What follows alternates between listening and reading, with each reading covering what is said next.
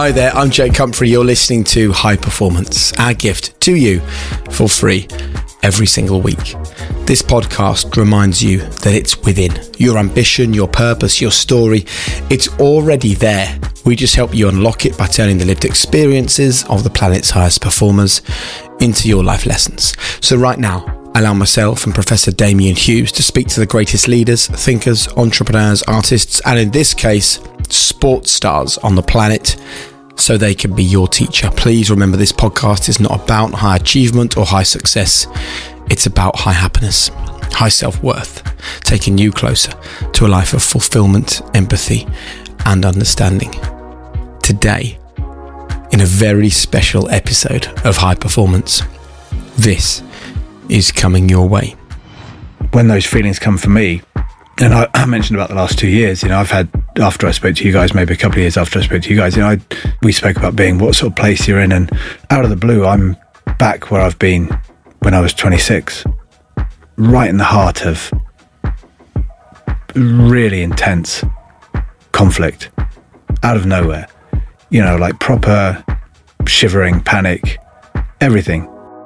They're the three things that really make sense to me are awareness, acceptance, and responsibility. And all of those, the reason they they are so powerful is they're all infinite capacity. So you, there's no limit to what you can become aware of, and there's no limit to what you can accept, and there's no limit to how and what you can respond to, which is why they're exciting.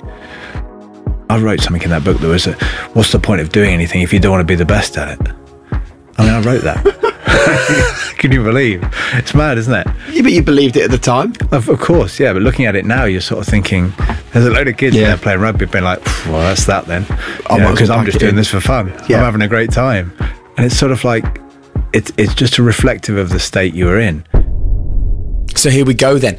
A collaboration with Jonny's amazing podcast, which is called I Am. If you haven't heard it already, I strongly suggest you do. But let me be absolutely clear. Jonny Wilkinson was the guest that changed everything for us here on High Performance. You know, we were working hard. We were speaking to amazing people. We were having incredible conversations. But there are so many podcasts on so many platforms that it's hard to cut through.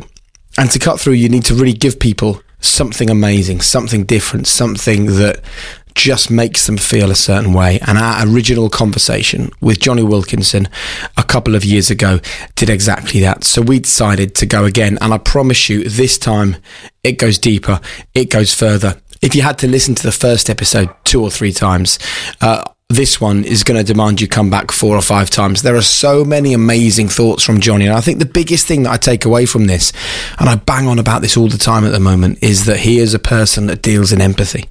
He doesn't put any value on opinion. Opinion is cheap, man. You know, we spoke to AJ Tracey, the rapper, uh, on the previous episode to this, and he said exactly the same. He said, opinion is cheap. And this episode is going to give you everything you need to really understand how and why empathy is the most important thing.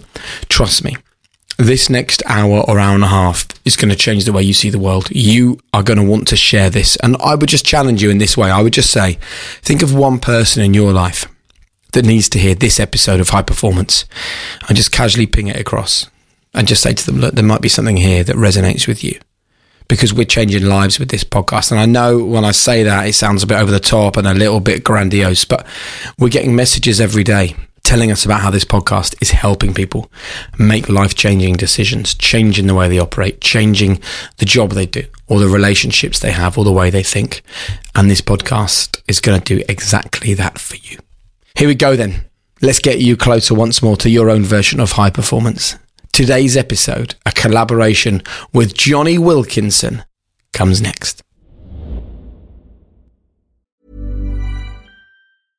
Ready to pop the question? The jewelers at Bluenile.com have got sparkle down to a science with beautiful lab grown diamonds worthy of your most brilliant moments. Their lab grown diamonds are independently graded and guaranteed identical to natural diamonds, and they're ready to ship to your door. Go to Bluenile.com and use promo code LISTEN to get $50 off your purchase of $500 or more. That's code LISTEN at Bluenile.com for $50 off. Bluenile.com code LISTEN. Hiring for your small business? If you're not looking for professionals on LinkedIn, you're looking in the wrong place. That's like looking for your car keys in a fish tank.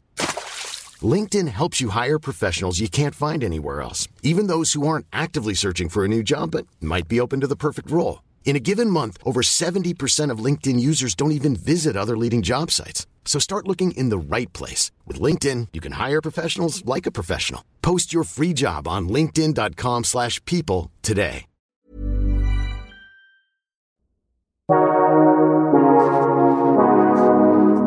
Well, gentlemen, here we go again. Round two. Indeed, indeed. Um, so I listened back to the first time we got together and, and chatted. Have you both done the same? yeah, Yeah, it's not my usual style, but I did for the sake of uh, of recapping. Yeah, I did. Thoughts? I thought it was immense. I said to Jonny before we started recording, I think you were the Trojan horse. You were the perfect person to come and deliver this message because you've reached the summit of your chosen discipline, and then to come back and with the messages that you did was really powerful. Well, I tell you what. For those of you that are listening to this and you uh, you haven't heard the conversation that we had the first time around, here's just a few minutes of the kind of things that we discussed. See what you think.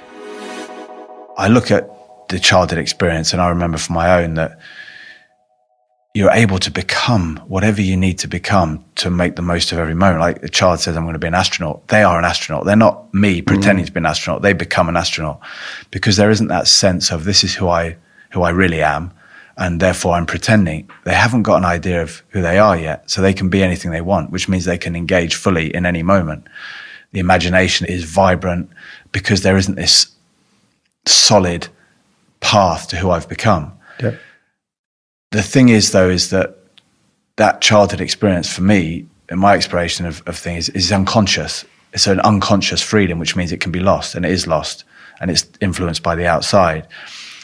And by me being falling into that cycle of trying to become someone, that self importance of wanting to know myself and knowing how the world works, is that that's the path towards going back to that childlike experience, but consciously. So without the, the experience for me of suffering the mental health stuff, there was no way of going back there consciously. And there's no other route but to the only way to go back to being free of the identity of who I become. You know, this stuff is, is to, I want to say, just let it go. But essentially what that means is it's got to die. I made an analogy that about how when I was younger, I'd be like, oh, you know, playing a World Cup final, that's important. And now, you know, the idea about doing the washing up would have been like, don't you dare. And now I'm like, I love doing the washing up. And he couldn't believe it. It was like, it's rubbish. I said, well, what is it you love about, what def, define tr- being a triathlete to me? And he was saying about doing the run and then the swim and then the cycle or whatever. I said, okay, right now, break that down for me. What are you doing? Well, I'm, I'm moving my body to get to a goal. I said, right, what are you doing when you're doing the washing up? Moving my body to get to a goal. So why is one good and one's bad? Why Because of you- outside opinions and influences, I suppose. because of old ideas that, would- yeah. that, that I've decided that this is something I like doing because I plug into this because this is what I enjoy doing. So all those, it's a really tricky one. And there's obviously going to be likes and dislikes, but whether or not you fully engage comes down to how you are on the inside. Does that make lifting a World Cup more important than doing the washing up? No, No. no, that's my decision. If I, if I choose to be a World Cup winner because I've lifted a World Cup, that's going to be my next limit. Because when I'm a World Cup winner or I'm a rugby player that won the World Cup, now I'm a guy that's walking around being the rugby, rugby that wins the World Cup. Now what happens when England win it again? I'm like, oh, I'm a less important guy who won a World Cup just the same as the other guys. Mm. And now next time England are playing, I'm like, oh, I hope they don't win it. But I hope they do really well because I work the guys, but I hope they don't win it. It's like, no, it doesn't work that way. If I'm a rugby player, when I finish playing rugby, I'm a less of a person. But if I'm a nobody, so this unveiling of the, or, or this ra- unraveling of these old ideas to, to allow the choice for a new one just means I'm going back from a someone to a no one. What do you think when you listen back to it?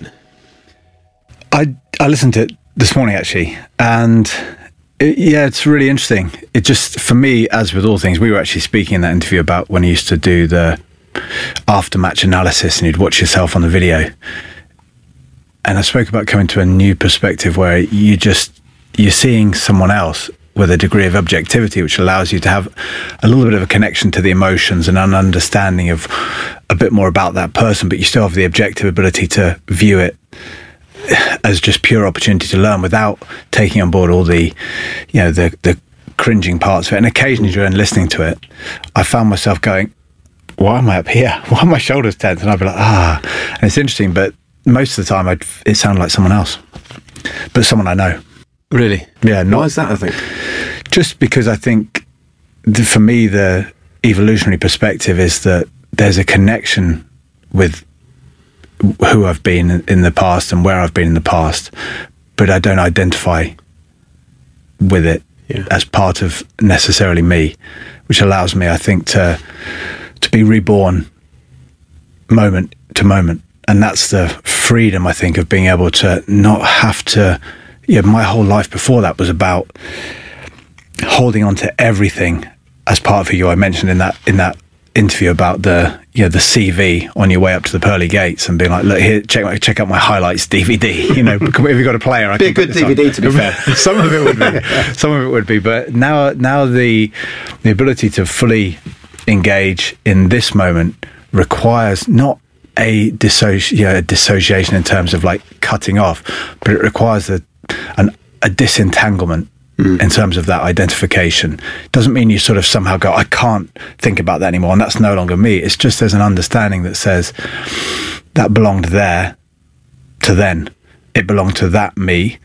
It's no longer necessarily relevant to this me, and that's that's a that that sort of clarity allows for what's in this moment to really come through. You know, um, you know the phrase "hold your beliefs lightly." Yeah. I th- I now I listened back as well this morning on my way here, and I was I wasn't embarrassed. I was um, like I was slightly disappointed in myself. Like, Because What a great what a great line to open up with. Let's hear more. because I just like I thought that I was I thought I was brighter than I. I thought like I was really connected to that conversation and I was really sort of like understanding you and where you were coming from, what you were saying. But now I listen back to it, and I guess it's like it's an example of how much I've grown in the time making these podcasts since we recorded that. That what I thought then was connecting and understanding is a million miles away from what I now see as connecting and understanding. So the bit that leapt out for me was when you were basically saying, you know, I had to be perfect, I had to be brilliant, and all of that would mean that I would be, you know, leaving a legacy and how wonderful that would all be. Now I realise that that's a total nonsense. And then I was kind of finding myself still pushing you on the fact that you needed all of the failings and you needed all of the struggle and the strife and the mental anguish and all those things to be successful. I couldn't get myself away from, yeah, but you were successful. But now I realise that if it, doesn't make you happy, it doesn't matter anyway, does it? I'm probably going to play devil's advocate to this because listening to the interview, I sort of mentioned just before we started that I, I hadn't listened to it back, and I thought you guys did a brilliant job of of kind of just sh- sort of guiding and and moving it and and just expanding it, opening it here, whatever all that stuff. I thought it was brilliant. So I didn't pick up on any of that at all, nor would I. The second part of this is I actually think you're onto something with what you were saying at the time, and it's relevant again now because perhaps something that's continued in my exploration of this is that there's an understanding that I used to maybe come to the conclusion or an assumption around the idea that when you're doing your your work, you know, that, that you're meant to do, what you're born to do, that it's always some kind of absolute joy. And that these things about achieving, they don't mean anything, but but they they do. And that's what I mean about the memory side is you don't cut it off being like, it meant nothing, what's the point? It means everything it does mean to me. It's a reality. Yeah, winning the World Cup because it serves in so many ways. It served me in my journey, as you said. It it serves other people in their if they're supporting England, they love that journey, and other teams, you know, that disappointment and whatever it be. Who knows what kind of dynamic it, it involves itself in with everyone else? But the thing is, is it's just it's it doesn't carry with you. It's everything you're trying to achieve now is important. You mentioned in that interview we did about desires and goals. And this is part of it. If you suddenly say, oh, well, the happiness isn't going to be at the end of it, then why would you do anything? But actually, the passion of self expression needs a direction in order to have that passion and self expression. And that direction is exactly what you're talking about. So, yeah, to have a dream and to have a goal, but just to not get caught up on this idea that you're going to arrive at that goal. We spoke about this before, that you're going to get there and that this goal becomes more than a journey. This goal is simply a pointer. And when you do it through desire and, and it means something to you, the pointer becomes more accurate and more powerful in terms of where your next opportunity is. When you're doing stuff that you don't really care too much about, you don't get much back in terms of where's my big moment. But when you really care about something, you get resistance everywhere, mm. which points you at, well, what next? You know, how do I open up? Well, all you have to do is care about something and go for it. Mm. And, you know, whatever it is will point you exactly where your next opportunity is. But to have that calling, it means something and you're and you're supposed to go and do it. It's what what yeah that was the work I was born to do at that time and how I was doing it was how I was born to do it. It's not for me to interfere in that now see I found it really interesting that the ripple effect that followed from our initial interview Jonny that like we initially got some criticism from people that said why didn't we delve into that 2003 World Cup win in more detail? Why didn't we push you to describe those moments? And I think people felt disappointed that we didn't bring you back to that person you were then. Yeah. And I think it's a powerful message for them to hear that that mattered to you. Yeah. But you've evolved beyond that. I think so. And, and I sometimes consider myself to be a bit f- sort of almost flippant or a bit overly trite with those things because when people ask me about it now, I'll tell it through the eyes and the energy and the emotion of exactly where I am now, which means I never tell that story the same when I was younger, more soon after the event, when I feel like I was more locked in a tighter cycle of reinforcing old ideas, I started to tell it very similarly. You know, a year or two between it, be like, well, this is what happened. But now you ask me an, an hour between, I'll give you something different. And it's not because I'm thinking oh, I'd better tell it differently to be exciting. It's because I can't help it. Something else will come out about it that's linked to something else because there's something so intelligent in how you're feeling now when when I guess maybe I'm able to, a little bit more to give into it and see what it's trying to say and whatever you're asked it comes out if you let it and, and I find that's the bit that's interesting for me is that someone asked me about it the other day I was doing something on online the other day and I was speaking about it and I was thinking as I'm speaking like this is news to me. I didn't even know it happened like that. Brilliant. So yeah, it's kind of. It, I I agree. It's it's nice to go over these things, but what's more exciting to me is is you think, wow, look how I'm telling it, not look what I'm telling. Yeah. But look how I'm telling it, and where's that come from? And geez, isn't life amazing that that constant shifting and and moving is is always happening. Let me just take you back to something that you said about the struggle is in some ways because like something really matters to you and it's your calling at that time. So sometimes I get frustrated with high performance at like and everyone that works on it will know this, like the speed at which things happen, the speed of action. I go on all the time, like, let's do it quicker, let's do it quicker, let's do it quicker. And then I get annoyed with myself because we haven't changed the world in the last five days. Yeah. And even with parenting, my wife will tell you the same. Like, I can be quite hard to live with because I care so much that, you know, I want everything to be perfect today. When we finished our last conversation, do you remember we were talking about we thought that struggle and and falter and challenging and getting punched in the guts led to a great moment. And actually, you realised, and, and it was a great moment on the podcast, that it just leads to more of that. But are you actually also saying that sometimes that can be an indicator of how much you care about something and it's kind of an inevitability? It's a byproduct of really wanting it to be great. If you didn't care, then that's probably the w- almost worse. I feel for me in my life, and this is particularly pertinent for maybe some of the stuff I've gone through in the last couple of years, is that you keep meeting the same stuff until you get what you're supposed to get from it. But I think there's also, you can look at it the other way, is to say you keep putting yourself up for that situation because you want to get what you need to get from it. So, you know, you keep getting stressed because maybe you haven't quite found what it is that that stress is trying to tell you, but you keep getting stressed because there's an urge to understand what I need to know. Mm. And it's like anything, you know, why do you keep playing rugby up until a point you say no more? Why yes and then why no more? What is it that keeps you saying yes? Because that desire is funny. You wake up in the morning, you're just like, nah, it's coming to an end for me. But the morning before, you're like, let's go. So what's what's happening at that level? There isn't a cut-off line when someone says you've reached 35 it's time it's like no it's not some people go to 40 they go for some people are still playing vets rugby and you know and, and putting themselves out there and some people call it their mid-20s but there's a degree of this surrendering to that voice that says you know there's this is what my mission is. The danger is that you start to think, I know what the outcome of my mission is supposed to be. And that's where you get caught in that frustration where maybe it's saying, I just know I'm supposed to be doing this until I know I'm not. And I know that through my passion. It keeps bringing me here.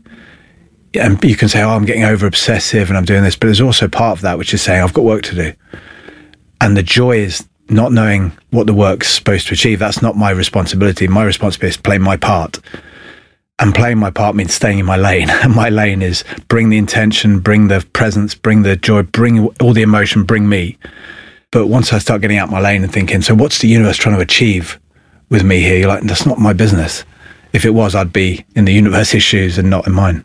But then that throws up a really fascinating question, Jonny, of because there's lots of people that listen to our podcast and to yours that are searching for that passion, that sense of purpose.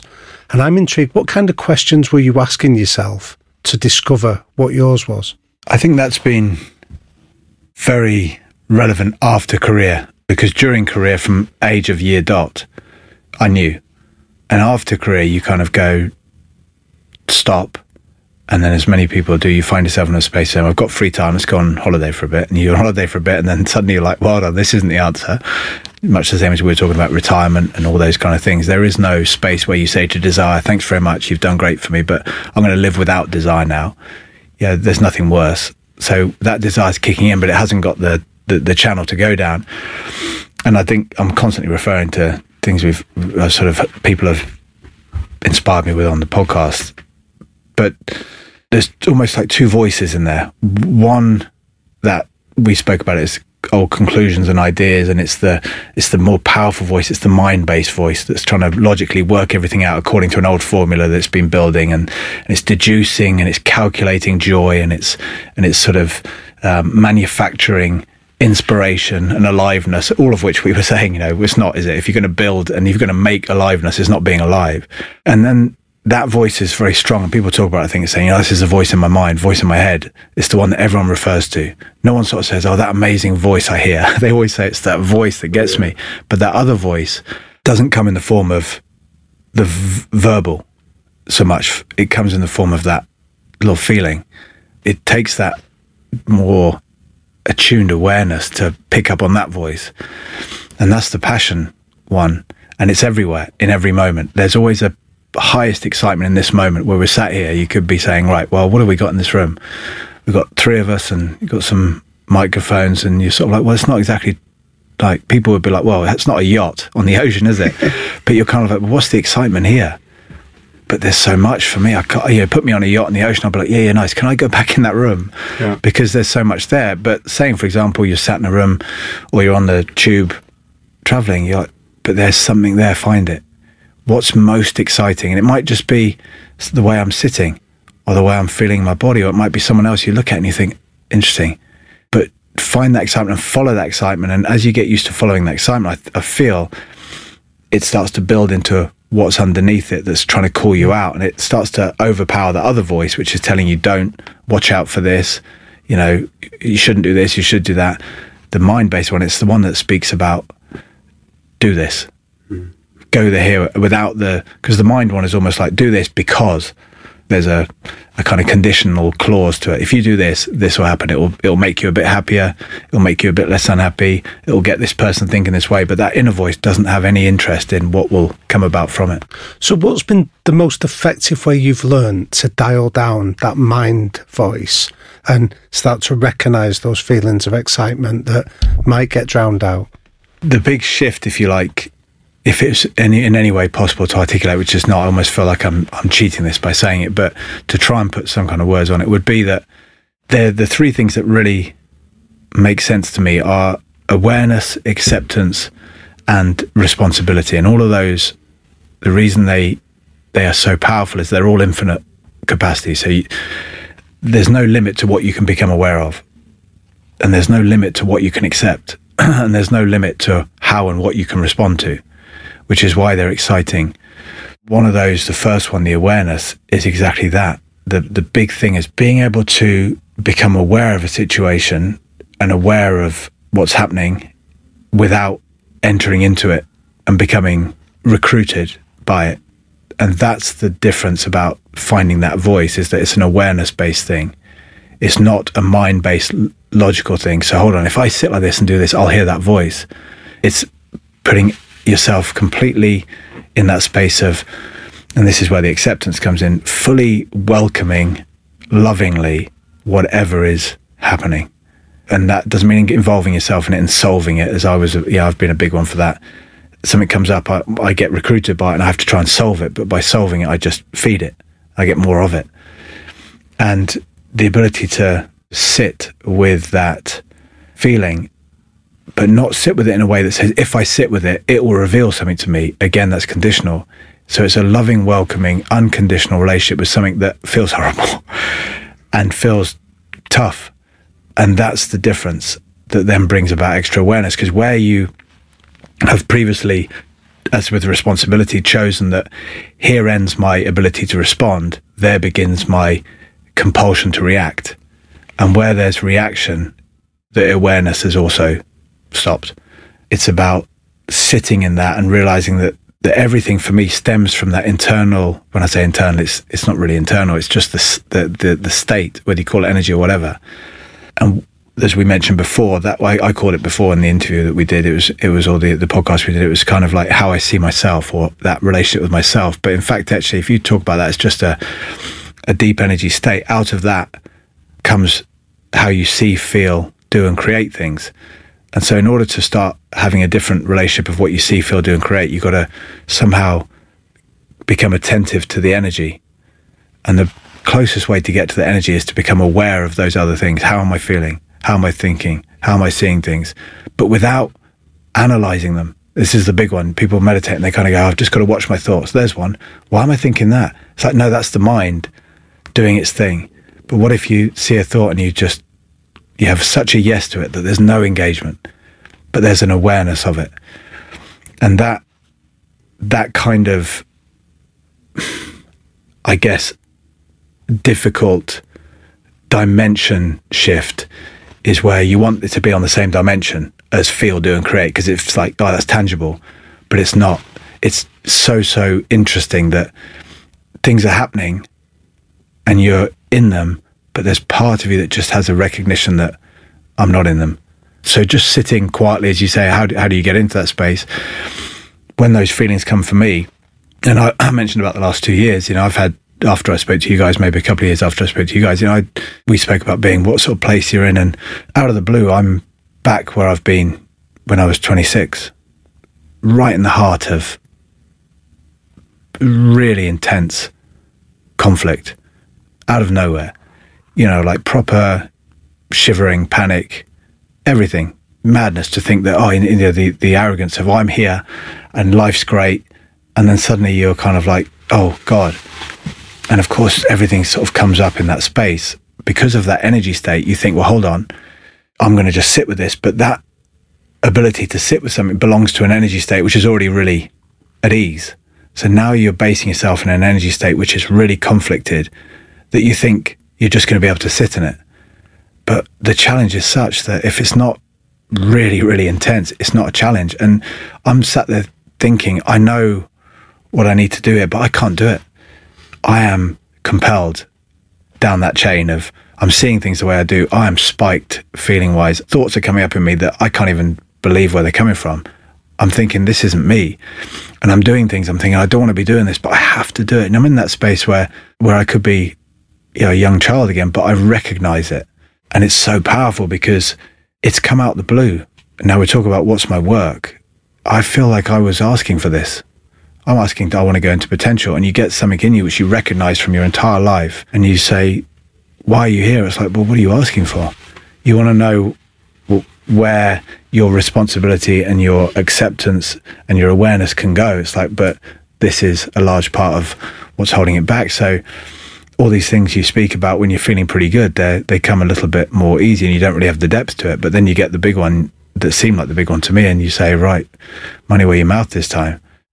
See, because that leads us to a really interesting question that that we pondered at after we first met. Of what do you think, Jonny, the rugby player, your potential would have been with the learnings that you now have have adopted post retirement? It's an interesting one. I just can't answer it because I know now I could play a damn fine game of rugby as I am now. But physically, I get beaten up very quickly in terms of that contact side of it. And, and I wouldn't have the emotional drive to go and smash people. I don't have passion for that anymore. But I put myself in spaces where I have to go into that element of, you know, there's a bit of an intention and there's people watching and there's people being spoken about and they're holding you in a certain regard or esteem and you're you have to put yourself on a pedestal and say right here I go. And I, I love that challenge but I respond to it very differently than the way I would have done. And when I respond to it this way I see I, I feel all of me engaging it in a way that to sum it up in a tangible way I breathe out when I'm doing it now. I used to breathe in. I used to hold my breath while I did it. If you can understand everything that means is that I'm expressing myself. I love this. I'm falling into it. Whereas before I was getting through it. oh, whereas now it's during the event, I'm just, this is me. This is what it's all about. When I was younger, the work I was meant to do involved how I was supposed to do it. I wasn't doing the work, but doing it badly.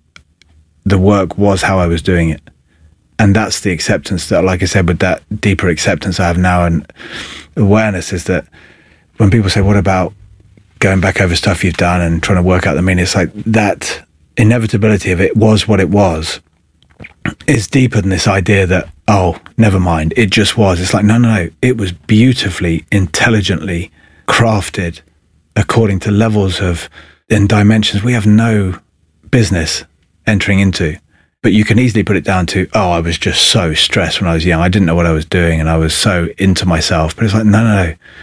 That moment is every part of it, emotionally, everywhere you're supposed to be. It's all connected in such a level that if you, if I went in there and went, can I just change that bit? Who knows what would fall apart? The whole thing couldn't exist anymore. So yeah, that that I understand. I was supposed to do it the way I did it, but if I did it now, would I do it the same? I couldn't because I'm supposed to do it differently, and, and I and I do. I do it according to to how I how I feel in the moment, and and I give into that a lot more. I think. Look, thanks for sharing that. Over the last couple of years, you've struggled with your mental health in in in various ways, and I think that's important for people to hear because I think that I actually had a lot of people say to me, some on Instagram, some of them are friends. They said, "Oh, I wish I could be where Jonny is because I've had these mental health struggles and I wish I could get to where he's got to and like they were behind me. And I actually, I don't know how you felt, Damian, but we did that interview and I thought, oh, I'm so pleased for Jonny. Like all those struggles and all those issues are behind him. Yeah. He's like, he's done a lot of work and now look where he is. Mm. And then they come back. Yeah. But we, but we mentioned this before. It's the same concept behind getting to retirement and saying, oh, you know, I made it. Brilliant. Now bring on life you're like, well, something's missing. The same way that the analogy of going to the fairground is that people queue up for the roller coaster that has nothing but big dips and big rises. No one queues for the flat one or the one that goes gently up on a beautiful curve and then you get off at the top.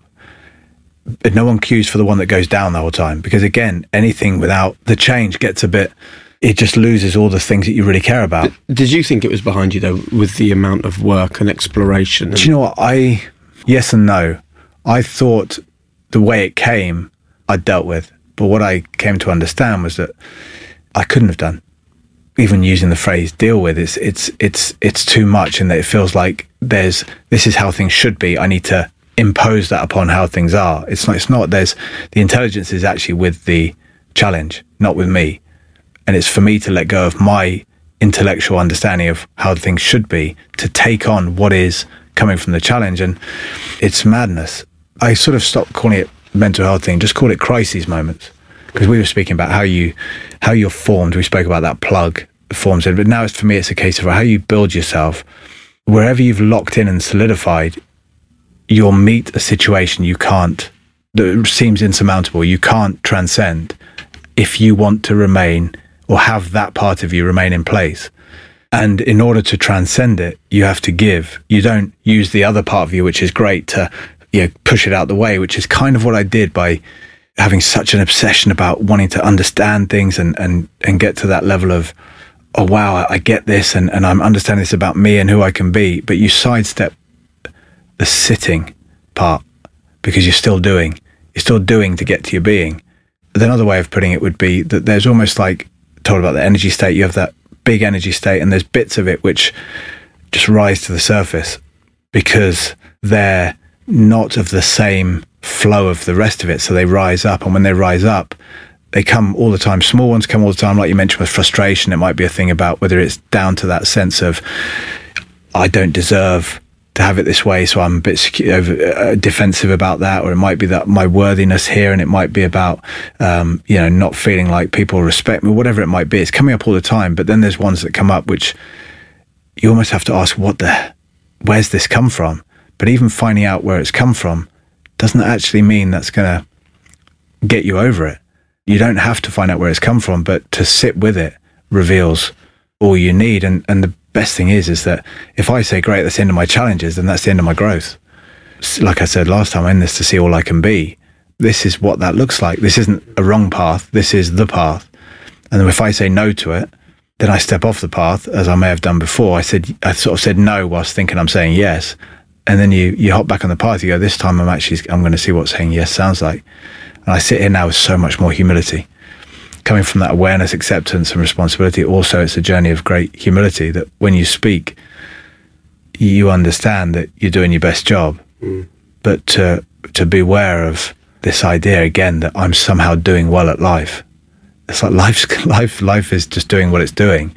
And we'll come to what's some, one of the one of the things I heard on the podcast, which has blown me away a little bit, which is talking about how we get out of our own way and how we think that our life is about us. Well, should we go there now? Should do it, yeah. Who who who so shared It was this? Bernardo Kastrup, who's uh, an idealist who's, who sort of uh, is very much into looking at, at life um, and, and in, in a way dispelling a lot of the materialist concepts. But yeah, the way that he looks at how there is there is individual minds and then there's the collective mind. What we think of it is, is there's individual people and then there's the world. He's saying it's all mind, which is creates and that mind is obviously you know our individual way of relating to it and he spoke about life and nature. And, and the thing that he yeah, blew me away with again was just saying that life is just something that nature is doing. We think our lives about us and we want to take credit for it and we want to own it and guide it. And the way that he explained it, it, it certainly revealed a, or, or, or pointed me at a lot of places where I had some, some interesting creases in my thinking. Life is something nature is doing and we cultivate i think in western culture especially the, the, the self-help and well-being uh, part of western culture we cultivate a totally absurd idea about what it is to live uh, a good life. It starts from the notion that your life is about you which if people hear me say this now they go like yeah well of course right your life's about you. My life's about me. Uh, this is a completely unnatural idea of what life is about. Life is something nature is doing. We are not born in a vacuum. We are a part of nature. We are something nature is doing. So, of course, our lives are not about us. Our lives are about whatever it is that nature is doing. And you can develop the attitude of being in the way of that, or you can develop the attitude of going along with that. But because we think our life is about us and that we have some kind of moral, almost religious, metaphysical responsibility for being happy all the time, which is utterly impossible and unnatural, we add insult to injury because not only do we not manage to be happy all the time, we feel guilty for not managing to be, to be happy all the time. We think there is something wrong and inadequate with us. And all the while, all there is going on is nature doing what it does. It's just our cultural narratives that sort of get in the way of that and inform us, I would say wrongly, uh, about what life is all about. And we make it a lot worse on ourselves. I think human potential is something that is much more than personal. The realization of the human potential begins with noticing something as simple as that, noticing our place in nature. See, in some ways, that flies in the face of a lot of the things that we talk about, though, on high performance, doesn't it? This get up at five o'clock in the morning, have your world class basics, have your non negotiables, communicate effectively with people every minute of every day. really, if you look at those things, basically what we're saying is control, control everything, control all the problems. This feels almost like the opposite. As we spoke about with desire, if that's your calling, yeah, for, he goes on to say a bit later on in the episode, he said that some advice that he was given and that's been important to him was that someone said to him, just allow yourself to be felt, allow yourself to be thought, given this idea that actually, if you become almost like a receptive or the receiver of these incredible emotions, instead of thinking you own the emotion, because you know I, have been definitely down that route before of using terminology which has somehow some sometimes crept into this idea that you choose how you feel, which is a, a difficult one because it's exactly what he's saying. I choose to be happy, but I'm not happy. I'm failing, and now I'm feeling even less happy. And now I choose to be happy, but now I'm not working. But actually, that shift in energy comes from getting it, and I think getting it is getting out the way and saying, This is how I'm feeling right now. And just to say, So what if I say yes to this? And quite quickly, it's a bit like anything, you know, you say, Oh, this is really troubling me at the moment. Okay, all right. Um, do you want to play a game of this? Yeah, great. Now, you might call it distraction or you might call it engagement in something else. And then after that, you kind of, how are you feeling? Yeah, quite good. Mm. Someone might say, oh, great. So every time I have a problem, what I should do is go and play this game or whatever. But actually, sometimes that won't work. It's just at that time you find what's exciting to you, or you find a different calling in that voice, and the energy changes. But to actually think that you can stand there and go, right, now I'm going to feel this way, is that if you can, as we said this before, if you can choose what aliveness feels like, it's not aliveness. And that's to think that your potential belongs, and I've, I've said this before, I've sort of said, oh, your potential doesn't belong to the stuff around you. It's a really interesting challenge for me. The, the, potential doesn't belong to the objects around you. you, know, you lift a trophy, you're not suddenly a better individual or a, a, an individual with more power. So I was like, your potential is in you. And that's kind of, yes, that's true in, for me anyway, in some ways, but it's also like your potential belongs to all of this and it comes through you. And in order to feel your potential, you can't control your way to your potential. You can't say, I'm going to get me some of my potential. Watch this. I'm going to get up at five and do this, going to get me some of my potential. But actually, if that's your calling to say, I need to get up at five, and as I get up at five and eat my breakfast, I'm going to get out of the way of this experience. So if I'm feeling this while I'm doing it, I'm just going to allow that feeling and let that find its way to making whatever you need to do the key. Because you mentioned about the the excitement. Now, if you've got excitement, I used to kick for hours every day when people would laughing and doing this. I'd be out there kicking in the wind and the rain, but I loved it deep down. But I also hated it.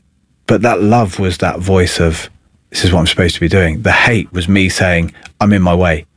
I'm owning this and I should be feeling differently about this. And while I'm kicking, I'm thinking about, you know, how it would be better if this happened. If, but, but actually just going and saying, right, tune into that voice by, and tune into it, not by doing more work, but, but actually just letting go that takes a lot of trust, though, doesn't it? Because if imagine if you're an England rugby player and you go, you know, I'm not going to kick a thousand balls this week. I'm just going to accept that I'm going to get out my own way and still be a great rugby player. Or, but you can't shift before you're ready. So if someone's saying, I need, yeah, if you said to me when I was 24 or whatever, right, just don't do any kicking today. It's like, but I need to.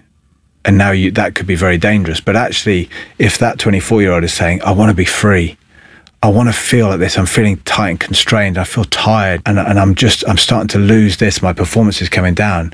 And that person is, is looking for that opportunity. Now that person naturally is opening to it and it's part of the journey. But if you go to someone who's not in that state and you start suggesting those kind of things, it's not relevant. And I think that's why these podcasts sometimes resonate with certain people and others because even just in the, you listen to a podcast when you're in a bit survival mode, even me, who this resonates enormously with, if you're saying to me, geez, you know, we're going to be late for this thing and your, your little one needs to be this, we haven't got it done. They're like, hey, listen to this podcast. Like, get out of my way, shut up. I'm not interested.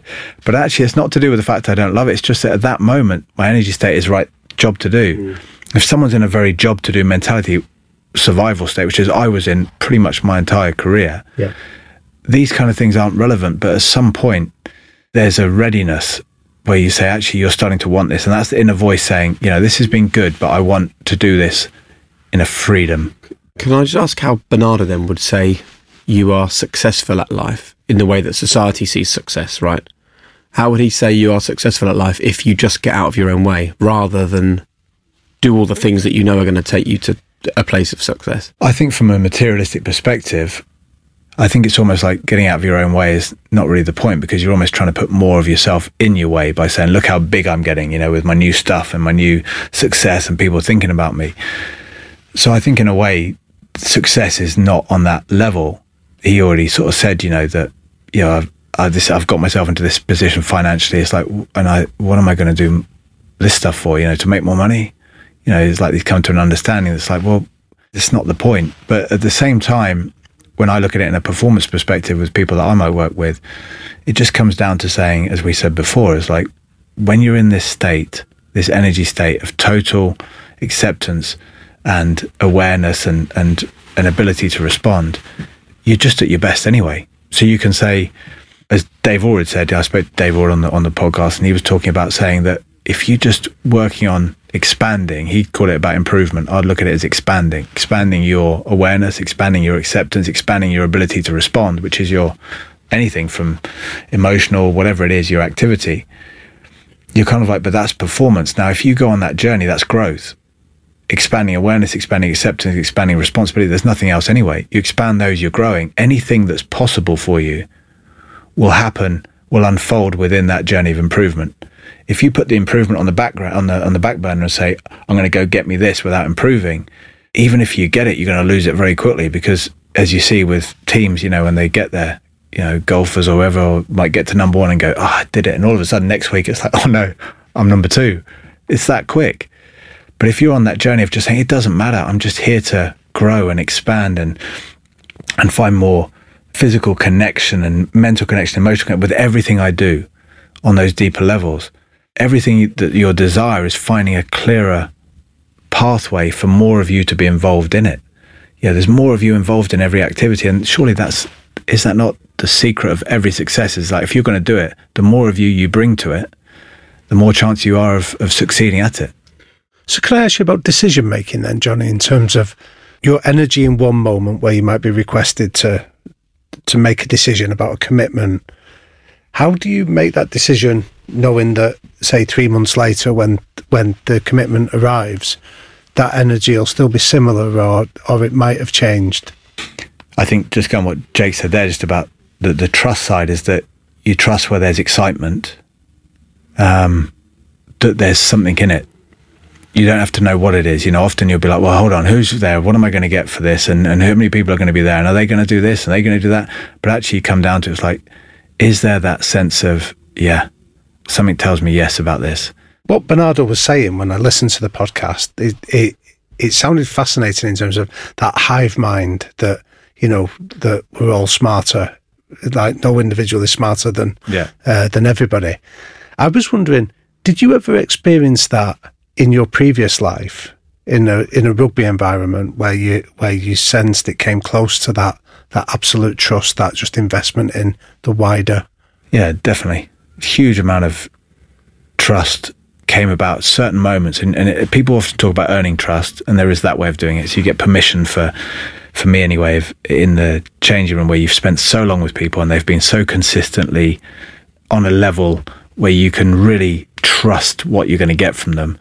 And you then give yourself permission to have that kind of like right i'm surrendering to you. Someone giving themselves to you is equivalent to someone on the field that you just know they're all in. Because part of the reason I ask you this is I don't know if this will resonate with you, Jake. Is when we interviewed Siya Kolisi, okay, yeah. and he spoke about the the South African success, and he attributes that that Zulu phrase Ubuntu, I am because you are, and when he was telling to us, it brought our minds back to our conversation with you, which is why I wanted to speak to you around the development of trust. And it seems very similar to what he was speaking about of I'm just going to offer myself to you and make myself vulnerable. Yeah, wow. That's big. And your response is, yeah. is, is uh, it's a big one. But what a challenge because you get a load of guys in a change room where there's so much competition and there's so much of that another version of masculinity. I'm not going to call it the, the toxic version, but there's a lot of that competition and that kind of one-upmanship and need to conquer and and and rise above and be seen this way, and you reference your own self-worth on the basis that I'm better than him, so that makes me a a good player because you're bad and you know, or you've done something wrong, so that means that you know they'll look down on you. And I'm doing this, and I had a good game, all that kind of stuff. To give all that in to people, you know, I I got I got dropped, or I was I mean I was injured for so many years, but I got dropped, and whenever anyone played in my position, the first game they played in the position that I was playing when I wasn't playing, the first one, they always got man of the match, 95% of the time. And I used to look and think, if I'm deeply honest here, what do I feel about this person? What do I feel about this situation? My deep honesty would be, I hate it. I don't want them to do well. now, that would be my deep honest in that moment, you know, being part of a team when you're still playing and someone else is in your position. And I hate this situation. And I, and I feel hard done by. And what do you feel about that person? I feel like I don't want them to have it. And of course, then you say, well, let's have some team spirit, guys. And you go, yes, well done. Shaking the hand in the change room, going, yeah, looking them in the eye, like, well done. Now you just be deeply honest with yourself. You, you'd be better off going, I didn't want you to do yeah, I hate, yeah, I hate this situation, honestly. It's killing me. But there's a degree of when you say that, I am because you are, there's a deep surrendering where you say, well, let's be deeply honest because what you'll come to in that deep honesty, you'll find out what's holding you back from team spirit. Now, team spirit often belongs to the 15 and not the 23 because you and I've been part of that sort of the the the bench when you're sort of there going yeah but you're just like but then there's some guys you watch on a bench who they're incredible. Now I can honestly say I wasn't capable of surrendering that much. I really wanted it for other people but I was scared. And that's that fear drove me to have feelings of being like I'm conflicted now because everything I know about this part of me is saying, love them, love the team, love it for going well. But I was, I was scared of it. I've had a brilliant journey after that in coaching some of these players. You know, Owen Farrell, for example, George Ford. These are all such great guys, and I've been forced to to sort of go into a space where I'm there being like, right, now it's time for honesty. I'm working with these guys. Do I really want the very best for them? And it's an amazing journey. It's got nothing to do with oh, you know, it's like unfair this or unfair that, or, or should you be doing that right? It's been that this is my calling. I wanted to coach. Now I'm in this position. Part of that calling is looking at them saying, do I really want this for you? And the answer has been a resounding yes. I want it for you because I know that's also hugely for me. Whereas before it was, I want to control my potential. I want you to do all right, but not too well. I'll give you that much. I'll give you the all right. So you, the team can win and you can have quite a good day. So you yeah. can sleep all right tonight because I'm a nice guy like that. But don't be stepping into that man of the match territory. And of course they all do because you're looking thinking, well, just the same as you get your lessons over and over again. I kept getting the same lesson. The lesson was, come on, be a team man. Let go of the individual insecurities and trust. Well, let's hear from someone then who's appeared on the High Performance podcast yeah. previously and in a very different way to you. He was in a solo sport, so it, it was able to be all about him. I'm looking forward to getting your thoughts on Stephen Hendry. Oh, okay. Explaining to us how he would approach it if he had the chance to do it all over again. Have a listen to this people say, "Oh, you're going to get married. That's it. That's the end of your career." And all that's you know, you have kids. That's it. Um, and I always fought against that. I was determined to keep practicing. The reason why there's so few people can win relentlessly is is they sacrifice even family to get to you know snooker's my life is number one. That, that came first, even before my wife, my kids, everything. Obviously, it ended to detriment of my marriage and everything. You know, it was all about me. It's very cold, but it has to be that if I look at all the top sportsmen, individual sportsmen, many of them are still married to the same woman. Very, very few. Very few. Very yeah. few. So uh, obviously, it, it, ended up the breakdown of your marriage, and you probably don't see your children as often as you would have done when you were in a house with them every single day. Mm. Would you still have that same approach to life if you did it all over again? Do you think you couldn't have achieved what you did as a snooker player without that? Yeah, definitely. Right. I couldn't have achieved. I couldn't have been the, the, the winner I was, um, and and being. Um, there as well as. So here's an interesting one. Then, if you had your time again, would you win less games of snooker, be at home more, and and be married to your wife still and have a sort of family life, or is the winning, which we spoke about right at the beginning, the thing that you feel you were put on this earth to do? To be yeah, a winner, definitely. I mean, right. I, there's going to be a lot of people watching this thinking, "What an what an absolute cold son of a bitch. But that's yeah, that's what I was putting. I was putting this there to, to win snooker matches, win world titles, and and be as dedicated as I was to be the best. And yeah, given the same decisions, I'd, I'd make the same decisions again. Um, whether that makes me a horrible person or not, you know, other people can decide that. But I, for me, that's I made and that you're decision. certain you couldn't have done both. Who can tell? But I don't think so. Yeah. Wow. It's great, isn't it, to hear other people's truths hmm. and to know that that's their truth. There is no better or worse. It's brilliant. It's just someone talking passionately about where they are in their own specific journey that has nothing to do with me or mine and, and comparing, but just to understand. It's brilliant hearing someone t- talk such clarity as well. I mean, like I said, it's obviously very tough to be in that world. You never appreciate that, do you? When you see someone just potting balls on the on the table, you don't think, I wonder what else is happening in life. It's like, yeah, there's a huge, uh, a huge amount going on. So do we disagree with it, or do we just say, well, that is what it is, and it it worked for him? I can't disagree with anything. I have no basis on which to form an opinion on on on his world and his life in any way. I have huge respect for his sporting performance, but but I think it's also I don't know anything about snooker. I guess you could relate it to to sort of You dead, know about being a parent. dead ball situation of kicking a ball and maybe parenting. But again, I just don't have opinions of other people because, in all essence, I never had family when I was playing. Hmm.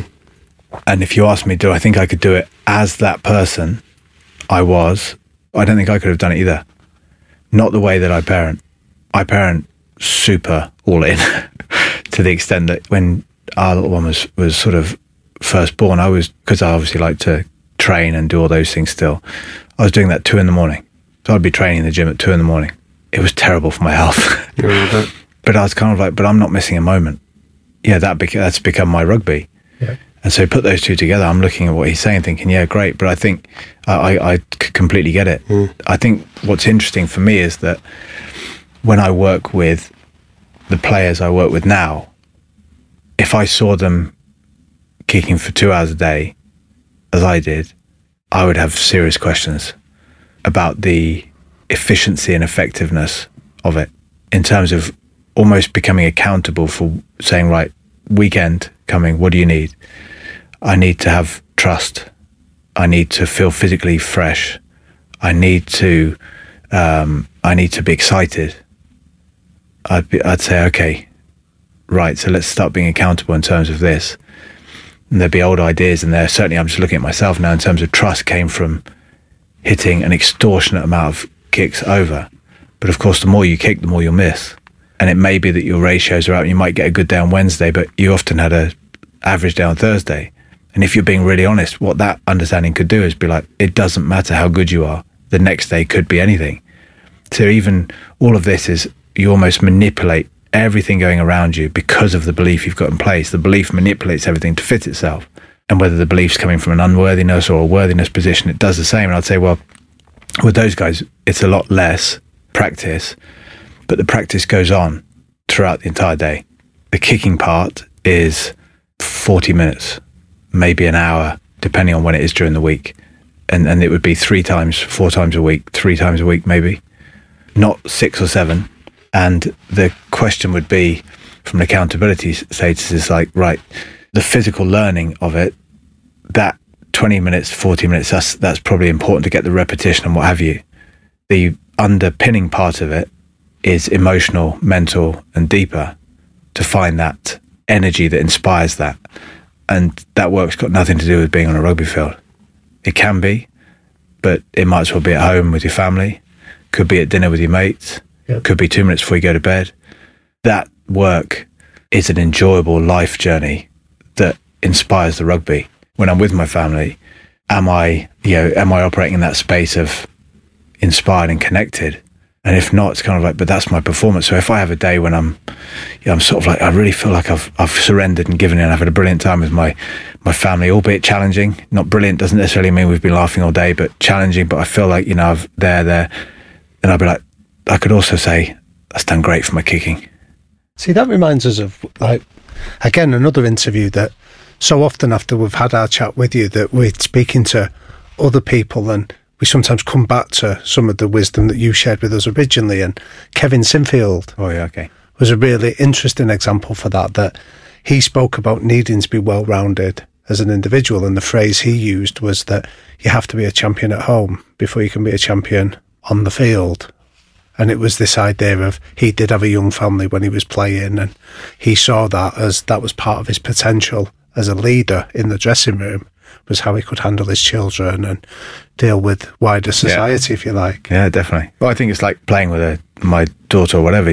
The question is, am I willing to be vulnerable according to what my where my pull's coming elsewhere?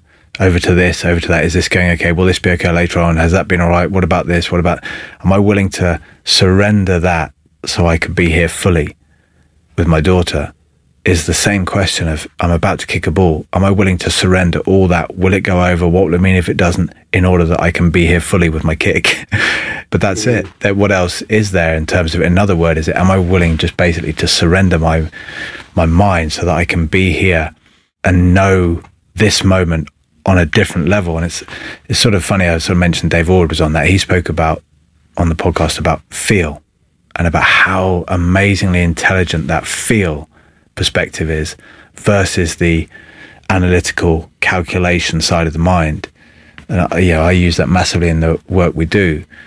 But it's so key that you don't have a great time with your child because you you thought through a great time with your child or your wife or whatever.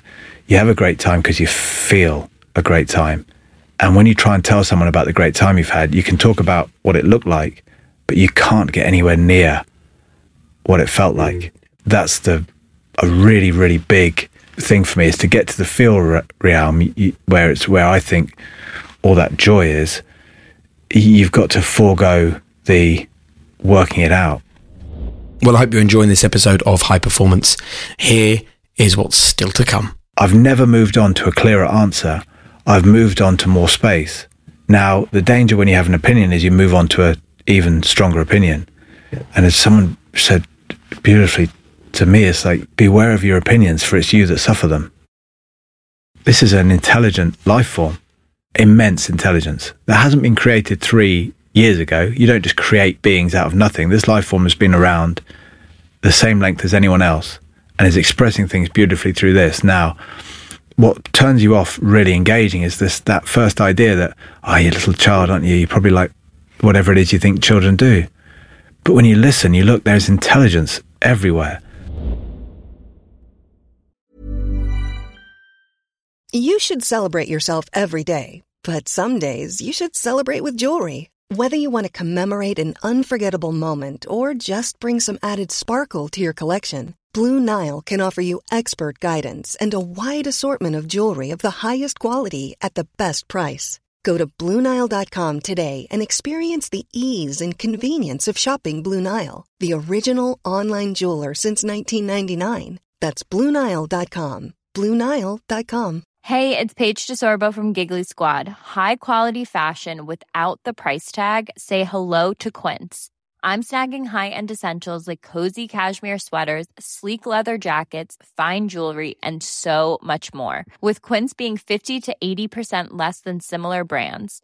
And they partner with factories that prioritize safe, ethical, and responsible manufacturing. I love that. Luxury quality within reach. Go to quince.com slash style to get free shipping and 365 day returns on your next order. Quince.com slash style.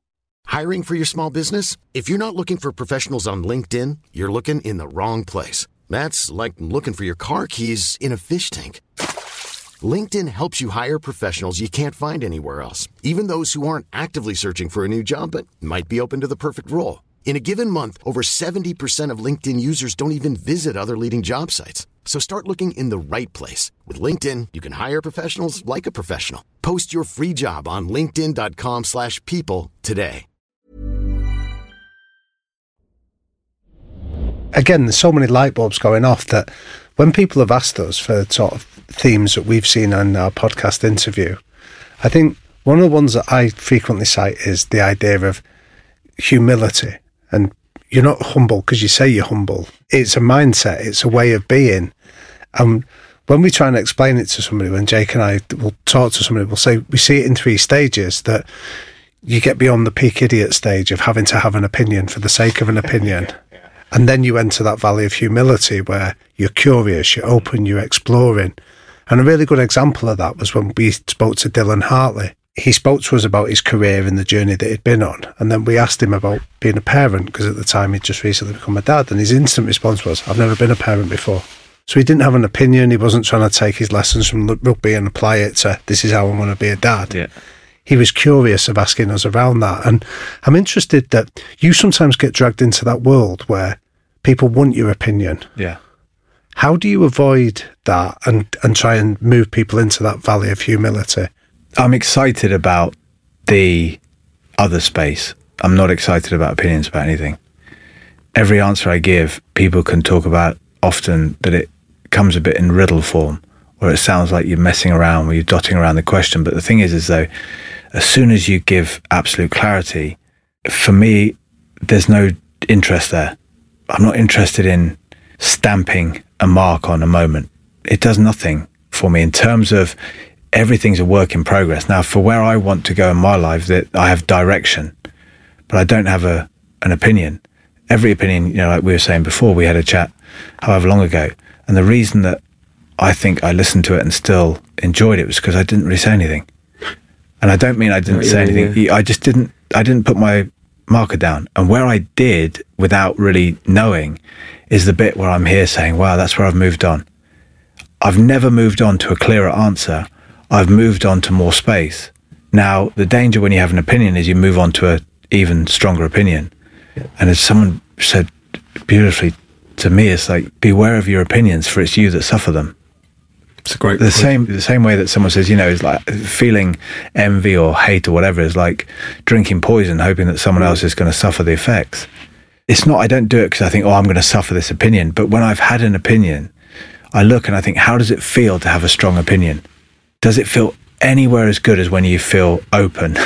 No, it's not even close. So why do we want an opinion? And again, talking about Bernardo Kastrup was in this saying that it seems to be he he sees it in a way of like that many people as we all do feel a sense of we have got no idea what's going on and it's so destabilizing to know that maybe none of this belongs to us that your only way of getting a kind of one up on it is to at least be like I understand it I can't do anything about it, but at least I understand it. So you try and get some closure on every moment by having a an opinion on it. That's why it happened, how it happened, and how it should be, and and even about me. I shouldn't have done that, but at least I've got a clarity. You don't do anything about it with that opinion, but at least you've got some sort of closure that makes you feel like a bit more of a yeah me versus life. Like that's not a goal, but it, at least I'm you know I'm making some inroads. But it's funny that that it happens because I think opinions are like that. And I think that's the thing about opinions is to be humble enough to say, this is how I feel right now. And to start it always with the fact, I don't know, but this is how I feel right now. And the humility to be able to say, you know, I feel differently now. But we all, I think, feel like we get held by what we say. And I think that the other thing about this is that that humility around an opinion, when you look at, I'm going to make this call. And if I'm going to be very, very stern on an opinion about someone else, what I would prefer is to have had the opportunity to know every single atom and cell of their being before I do it. And if I've got to spare a couple of billion years, then I'll make that opinion. But if I haven't got that, then how much do I know? Well, I've just seen them play a game. So I've I the guys I work with in the, the with the rugby is that I meet them and I don't have any opinion on them. I don't know them. If you said, what sort of guy is that person? Or what sort of lady is that person? I'd be like, I don't know. Yeah, I know, but you've spent every day with them. Yeah, yeah. Yeah, I have. And I nothing. But what do you do? I turn up and I meet them and I just, storyless, just go, right, where do we start? How's life? Yeah, I feel like this. Anything? Yeah, did you feel pretty good? Yeah, I do. Anything going on? And as he's talking, you're like, ah, the session's coming now. I can feel it and then they're sort of pointing you and you're pointing it and you get what you want. But if I go in there and say, right, you're this kind of person, I know this because we met that many time ago, so you need to do this kind of thing. Yeah, yeah do you want to know how my days go? Not really. Do you parent in that same way? Or do you Uh, feel you are entitled to more of an opinion? No, no, completely the same way. In the, to have some sort of ownership over just because I've seen.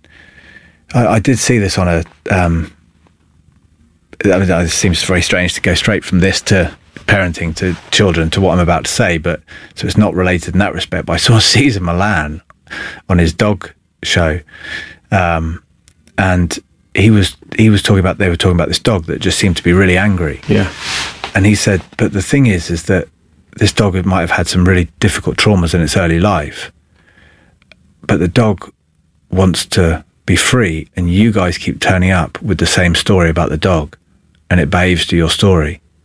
And the, he says, so you've got to let go of the dog's story so the dogs can go. And I'm looking at my parenting saying, well, I want my child to be all she can be. And as soon as I start placing a story on who she is, that'll start taking care of who she can be. But I want it to be all like she can be. So just, I look at her for inspiration. I'm like, well, how, how should I do that? Well, I look at my daughter, you know, she, we have a bit of a moment where she's like, "Oh, I, want, I didn't want you to do that," and I'm going, "Oh, sorry, I thought you wanted to do that." And she's all upset. Yeah. Twenty seconds later, she's like, "Daddy." How like, old is she? You've she's three and a half. So she, you'd be like, "Oh, so you've forgiven, forgotten, and let go." It's like, what about you? Well, I'm an adult, so we take three or four days before we're willing Yeah. to get over a grudge on someone. What about as they get older, though? I mean, our kids are at the age of, you know, exams at school and, you know, being tested by the system, by their teachers. How do we deal with that? I mean, our daughter, my wife will kill me for saying this, just had a bad maths exam result. Now, that's like dominating the thoughts now in our house. How are we going to solve this problem about her maths? Well, it's like this podcast causes me untold issues because in my head, I'm looking at my wife thinking, just let the story unfold. Let's just see where this goes and let's encourage her to be her. And obviously, everyone else is going, right, additional maths work, put them on a different pathway, do a maths intervention. All and it's so hard then to be the only one in the room going, guys, let's just let this thing play out. Yeah. I I mean, I'll use Dylan Hartley's response. I, I don't have children um, any older than the age I've got, and I only have our child. We have our child. We don't have anyone else's. So it's, it's I can't put myself in that space. But I heard um, one of the, the guests, not on, on my podcast, but on another one, he did say, you know, he was talking about kids were asking about university and exams, and he said, but you go into the exam beforehand, and and surely you, you're outside the room, and what you know, you know. What you don't, you don't. What else is there? But of course, we're out there with the textbook trying to flip through the last few words, be like, maybe there'll be a question on this. But of course, if you, in life, is it not the same that you say, right, well, what do we know about how the future is going to turn out? Nothing. Hmm. All right, so leave that as unknown. And what do we know? We know that we actually know very little. We know that you're, you're, you're happy. We know what we've got here and now. And that's when you've got right here and now, it's difficult to sum up in a happening because a happening is taking place over time. When you describe events, it's always like a running of things. But if you go to the right here and now, what have you got here and now? You've got a being. And I think that's as far as you can go with what do we know. And then when you know that being, you're like, I can't even tell you how I know it because as soon as I open my mouth, I'm speaking out of my, out of my lane.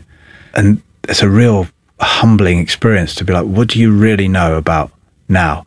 Nothing. Because as soon as you say, well, Rupert Spira, the first guest I spoke to, said this. He said, um, try to describe yourself without referring to the past in any way. Brilliant. It's, but it's amazing, isn't it? And now you say, well, what have we got here and now? Well, you can't go to a story then. Should we listen to him? Yeah, yeah, yeah. I think it's a different clip, but yeah, go for it. The question being, what is a life well lived, and how would you paint that picture? I think a life well lived would be a life where we've had the courage to face all these feelings of lack, fear, sorrow, anxiety, and so on, instead of uh, avoiding them, suppressing them, that we'd had the courage to to to face them, to explore them, and to penetrate through them, to go through them, to find a sense of yourself that, that lies prior to that, and then to allow that understanding to then inform Yeah. one's thoughts and feelings and one's subsequent activities and relationships. So it would be a life where we we cease avoiding, suppressing, compensating. We first have the courage to turn around and face the thing that we are fleeing from. Yeah, okay. To face it, uncomfortable as it is, it's not going Yeah, to be peaceful, pretty. You're not going to sit there with a beaming smile on your face. It's, it's uncomfortable. Having the courage to stay there. Uh, and and then to slowly sink down deeper than that, to go through, back through the layers of discomfort, the feeling, to to make touch with this essential sense of self or being, and then to allow that to begin to inform our thoughts and feelings and, and the way we live and, and act and relate in the world, whatever that would mean for each of us. Same sense of being, but expressed differently in every single person's case. yeah, maybe it's not too dissimilar to what it's a good call from you. It's, it's bang on what we are talking about. And that, what happens if your next relationship was inspired by the unknown in you, rather than inspired by what you think you know about someone else? I mean, imagine the possibility of meeting someone you th- you've met every day, but meeting them and letting the unknown see what what they're about. Which we never. I, I'm thinking now. I don't think I've ever done that in my life. Do you know what I mean? But you see everyone with a preconceived plan of what No, you're going to talk exactly, about, what the meal's going to be to a like. degree, what you want out of them.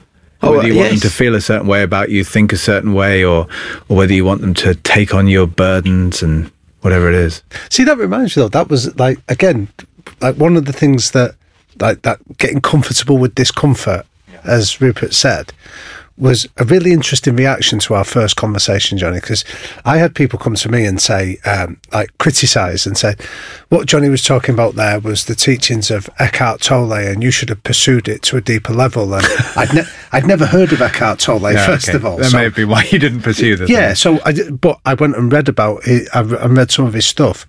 But what was really interesting was people wanted to give it a label.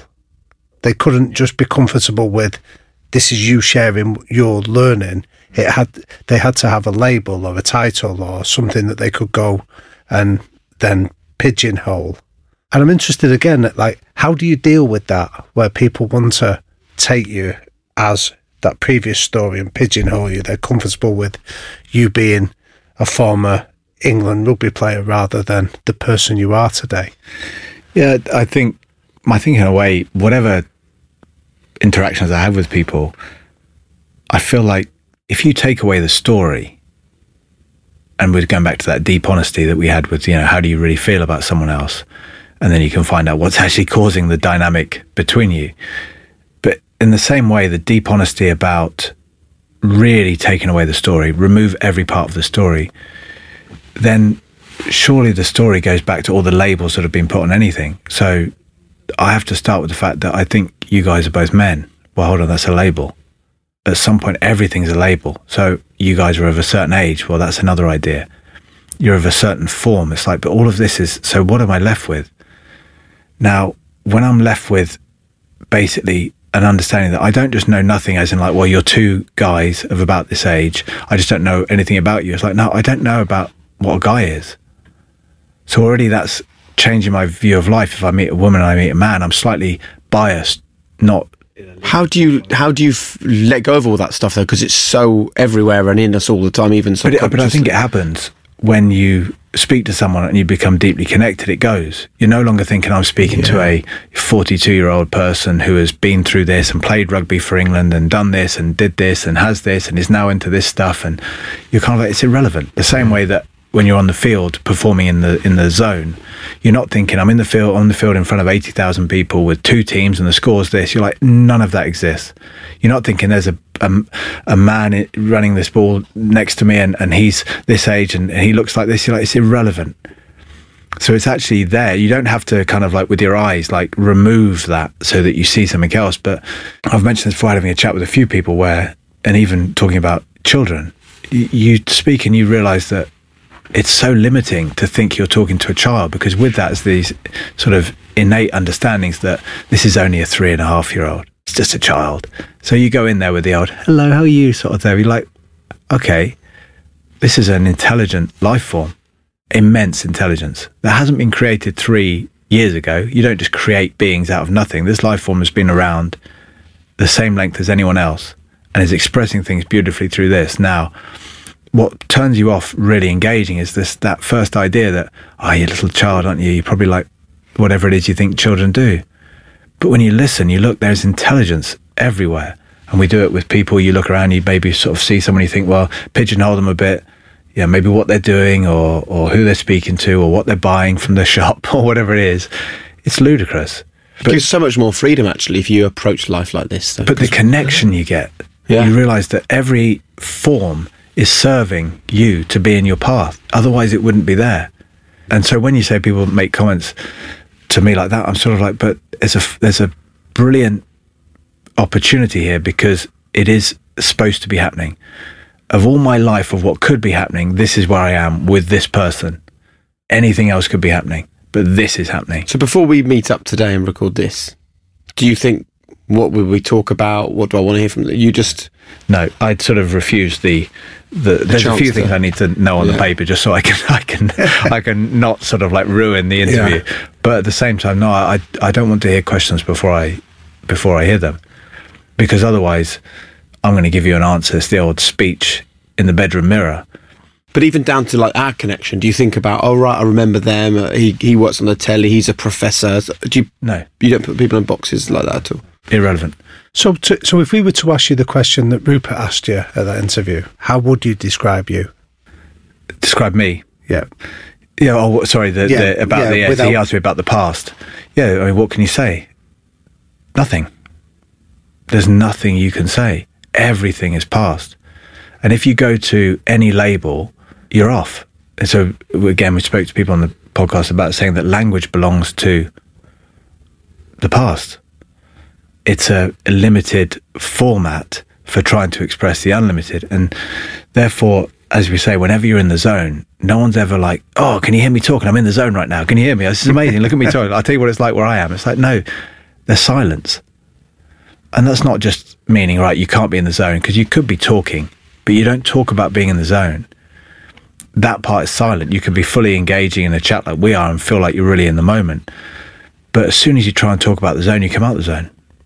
But then, what I'm interested in is that, like, a shared guest that we've both had is Dr. Rangan Chatterjee. Yeah. And we covered some similar areas where he spoke about the, like, how limiting labels can be. So he spoke about the idea of him being a, a doctor or even a father. Suddenly you've got a label on it that what happens if you struck off or your children grow up. So he spoke about this idea of labeling himself as a curious creature.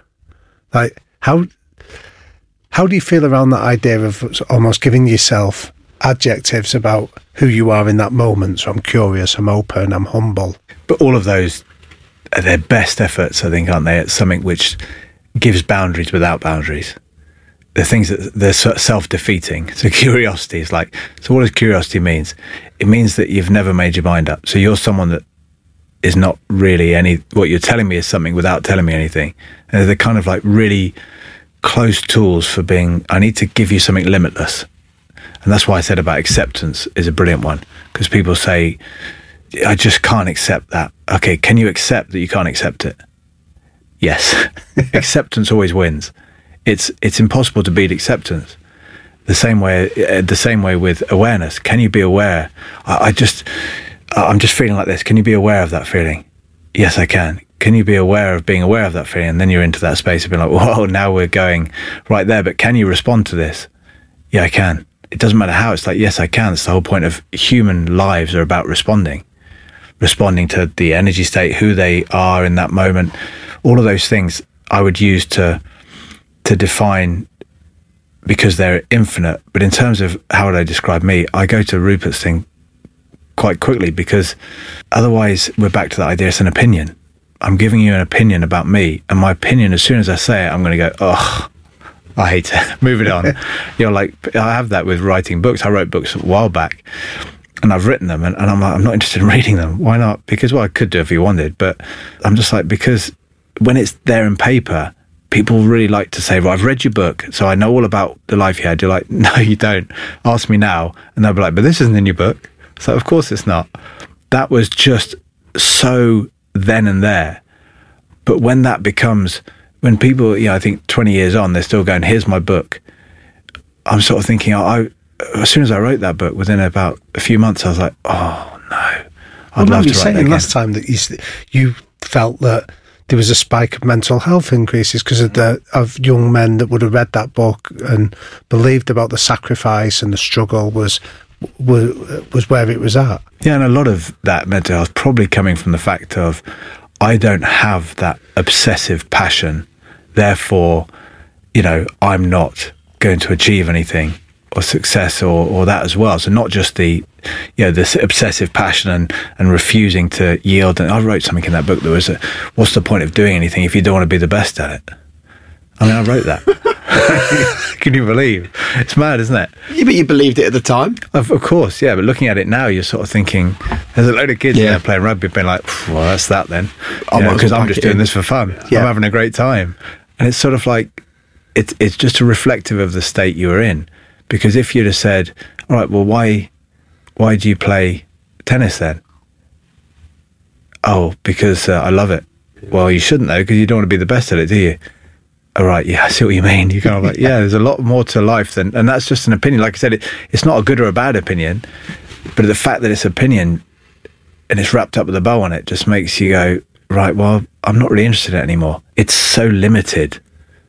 Whereas life is is this constant expanding and challenging and transcending of barriers. To think that you're going to enclose it, all it does is, is you when you enclose yourself, you sort of go, right, this is who I am. The life in you just goes, oh, I want to come out. And you feel it pushing on you in all kinds of emotions. As soon as you say, right, if someone says to you, right, choose, whatever you do now, this has to be you for the rest of your life. Whatever you choose, you're like, I don't want to make this choice.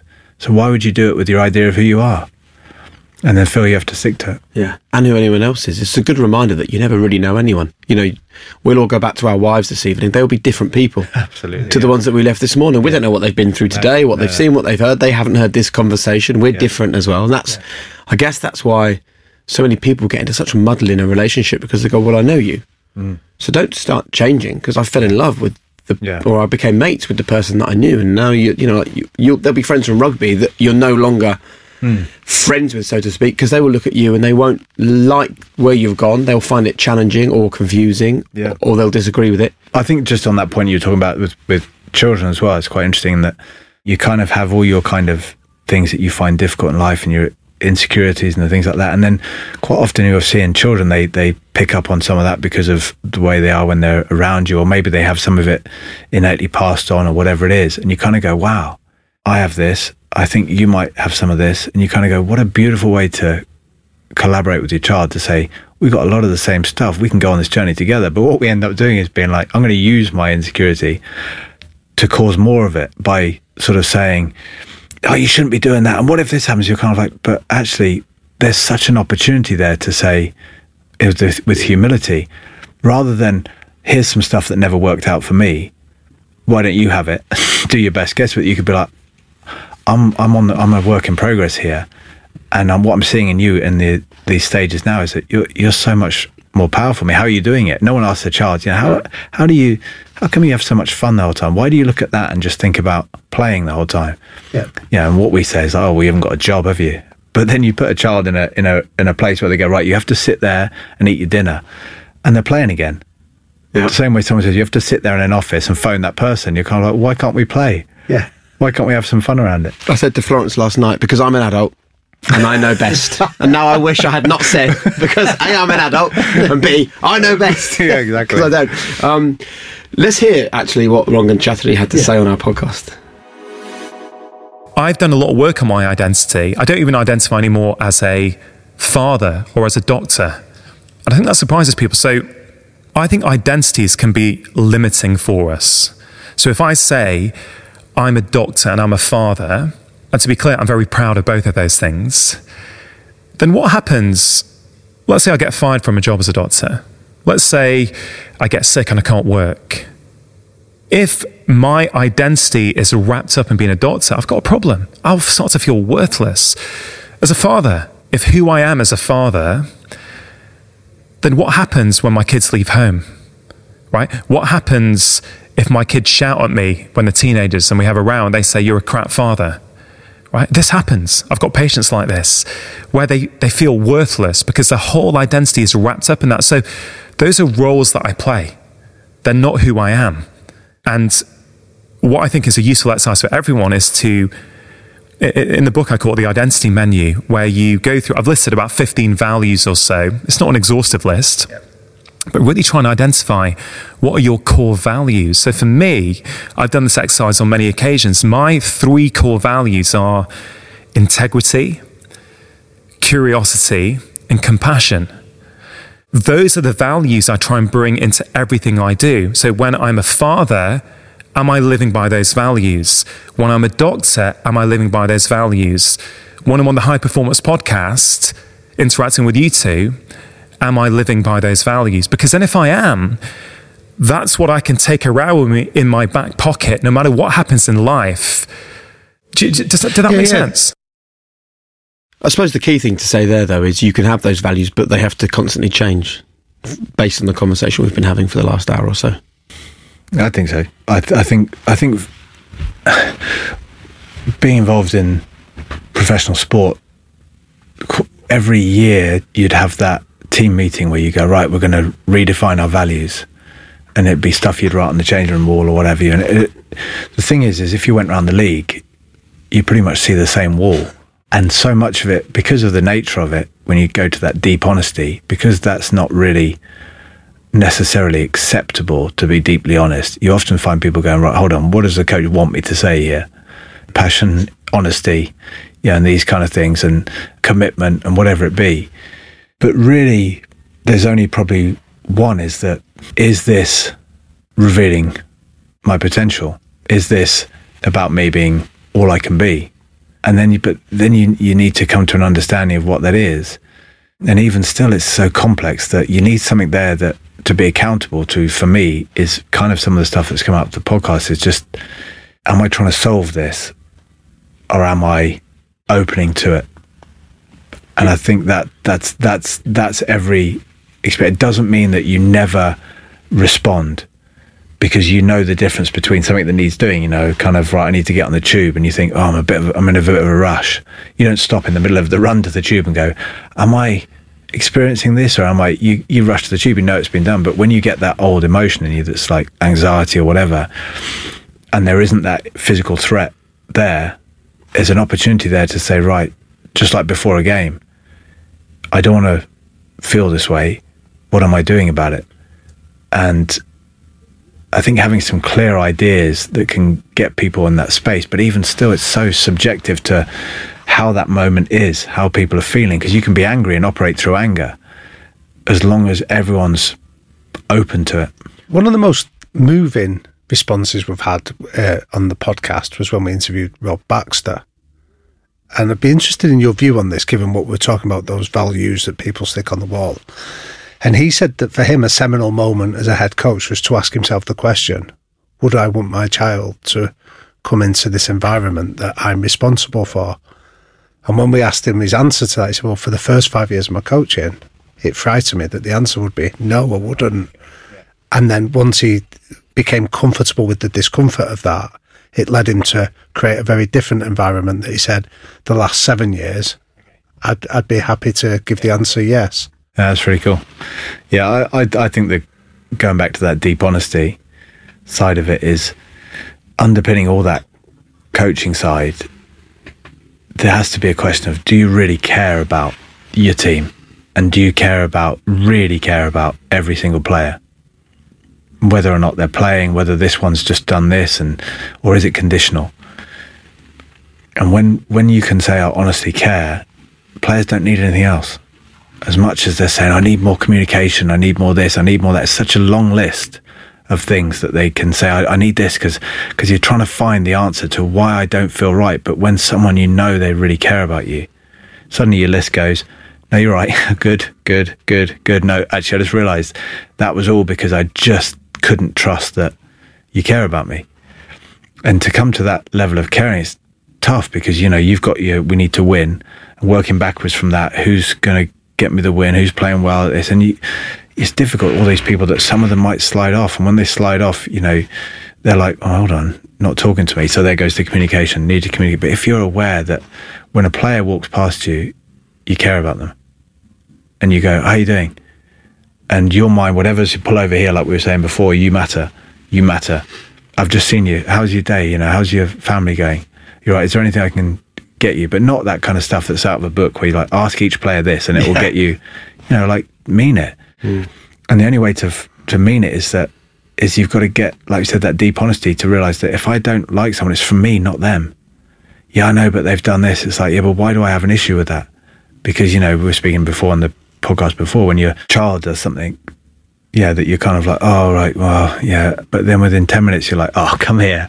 But someone else does it. You're like, right, that's, that's done. Why can't you give that to someone? If And because you're sort of like, well, with my family, we're a team. Yeah, but that's your team. That's your secret to all of the, the material success you want. It's right there. And you're kind of like, yeah, I know, but he, but he did that, didn't he? It's like, yeah, he did. And do you know what he was going through when he was doing that? No idea right? But you're willing to base a judgment on it that's just self-harming mm. based on that. And I think for me, that that that do you really care is a big question that I would ask myself the same thing. Sometimes you can see people you're like, well, this is not about them; it's about me. Definitely.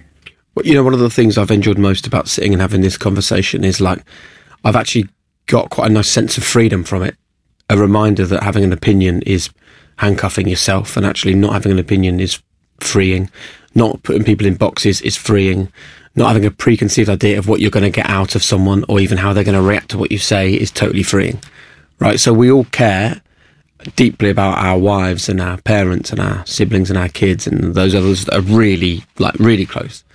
So do we have a responsibility to make them feel like this? Because it, it is helpful. And I know my wife, for example, there's areas here where she absolutely w- wouldn't, doesn't go there. And I wish she would. So should we put it on them and say, no, think like this?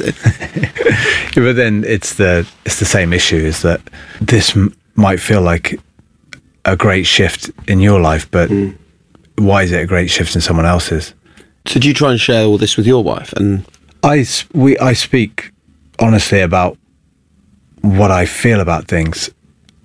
I never am in the position of saying, uh, you know, this might help you. I'm kind of like, well, how would I know that? So what I can say is, oh, um, so what are you feeling about this? I feel this, but I have no, I don't come at it from the same stance as you. So, you know, it's a bit like a, a, you're running a hundred meter and you think I'm running faster than, or I'm, I'm beating this next person. Like, but for a start, you don't all start in the same place.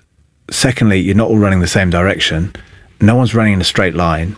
So now say who's beating who. You're kind of like, well, this person's been running for about five weeks. But I think we should encourage them though, because I it think- might I think I think take them somewhere, but then they can choose. I think the not- the thing I find interesting is there's a power in not finding an answer Yeah.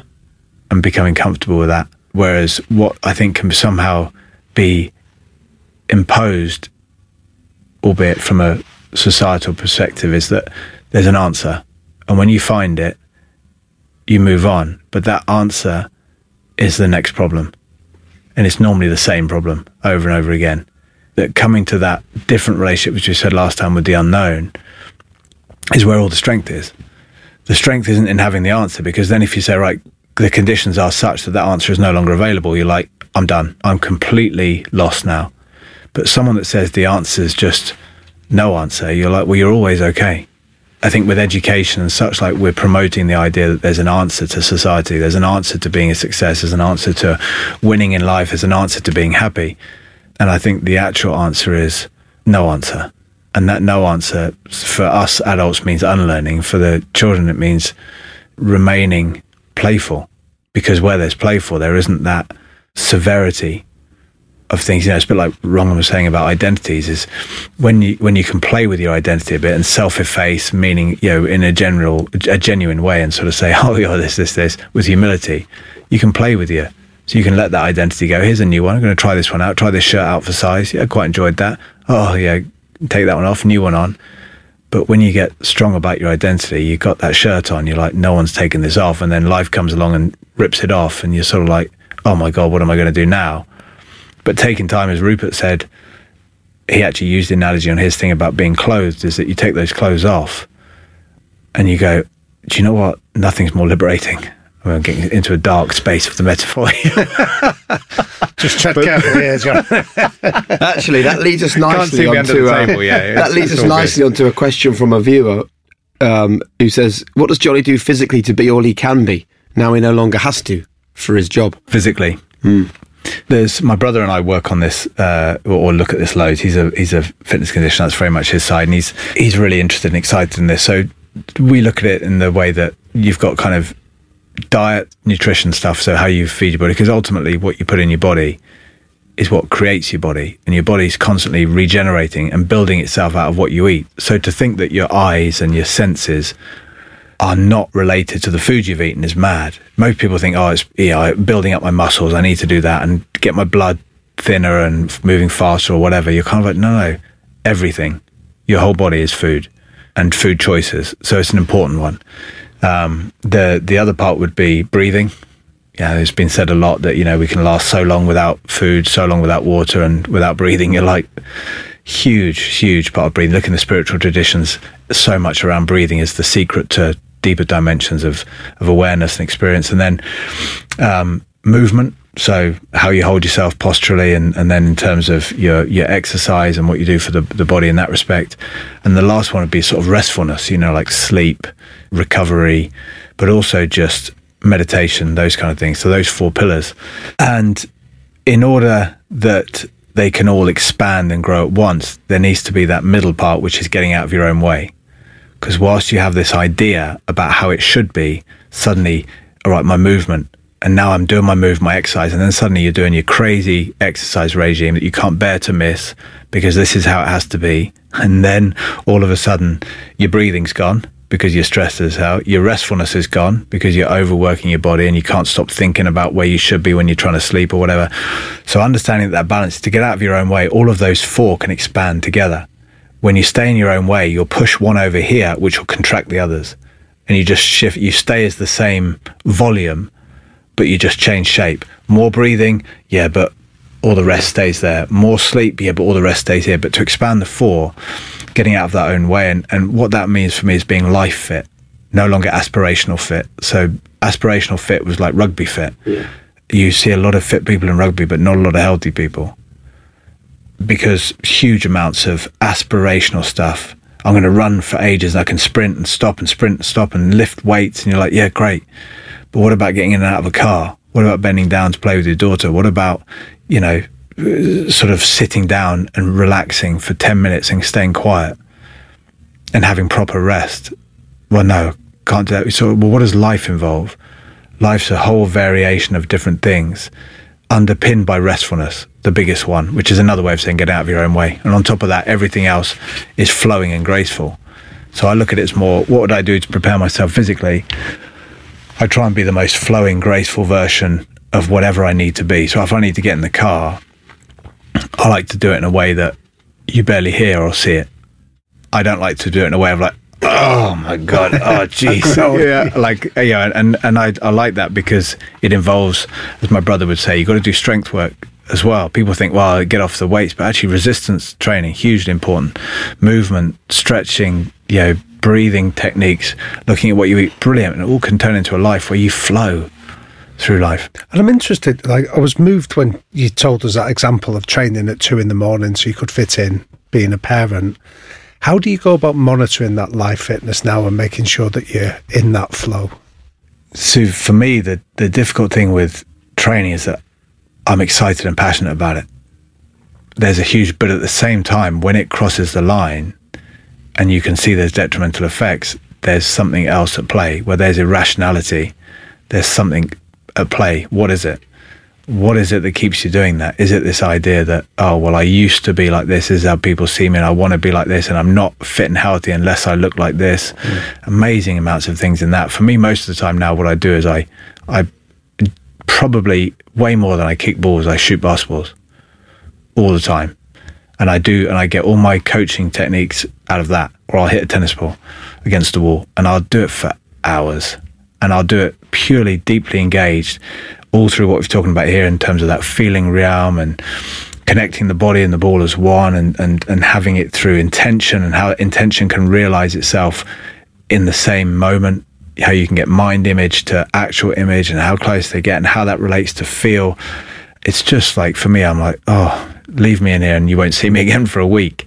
Um, but at some level, whenever it crosses a line where it impacts upon health and wellness, it's self harming.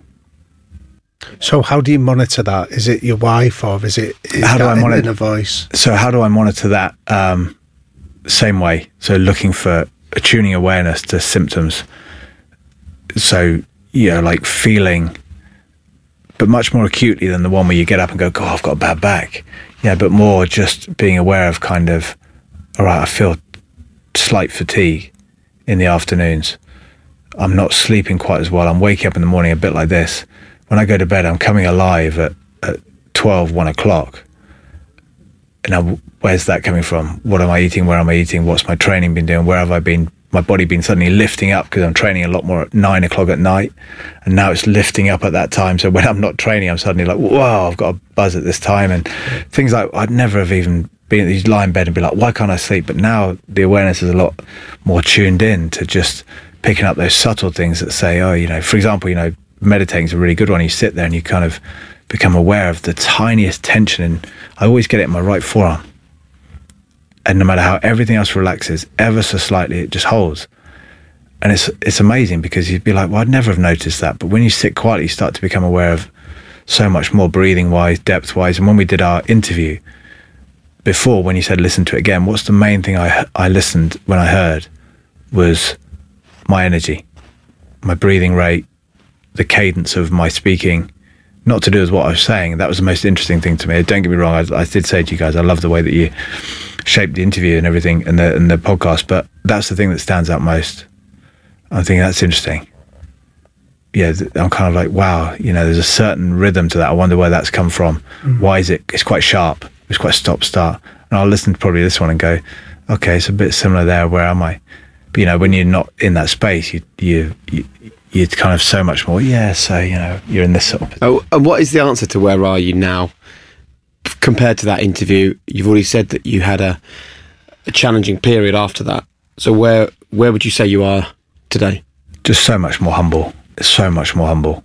Like doing some of these podcasts, you speak to people and you kind of put something forward, and they kind of just go, "Yeah, but you you see that slightly not really logically working out." And you think, "Yeah, that's it. I, I get this feeling. Now, what do I do with it?" You go, "Yeah."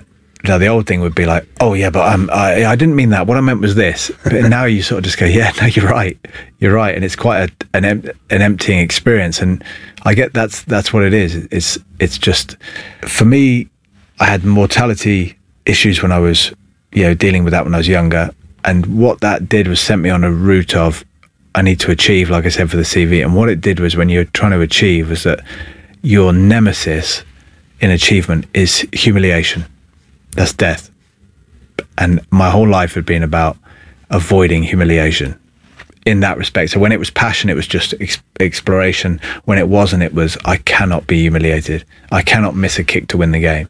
But as you become more successful and people have greater expectations of you, so the humiliation become, doesn't need as much to become humiliated because everyone's like, he's the best, watch this. Oh my God.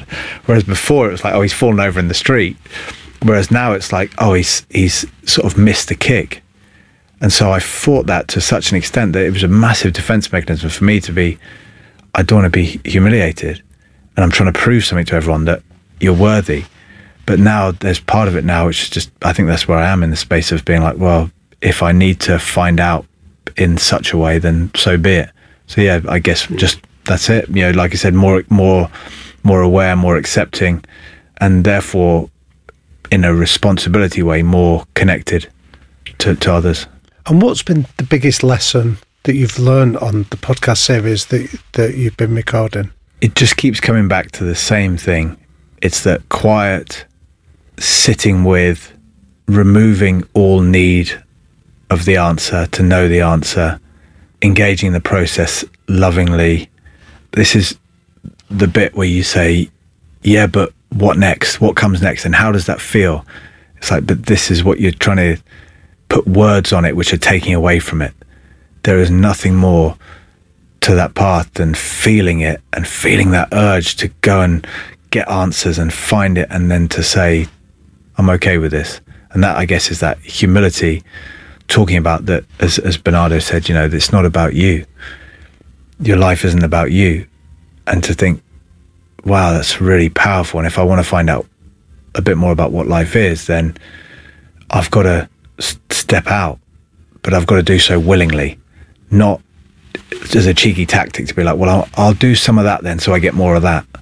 It's like, but you got to have no guarantee and be so okay with it. And God, that's a that's a big one.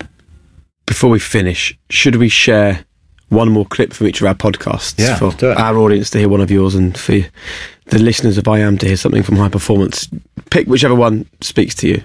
Yeah, so um, the Mithu Storoni we spoke about, and she's was big into the a bit more of the scientific side of the brain, speaking about how a little bit of a different case of stress.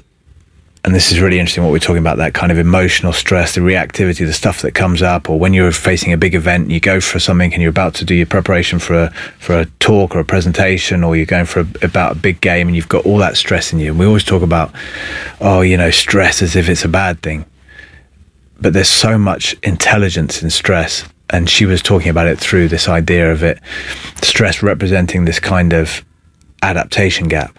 You know, like this is where I am, this is where I want to be in the future, and I must go through what it is I don't have to get to where I want to be. And if I don't have it, I can't decide what it's going to be.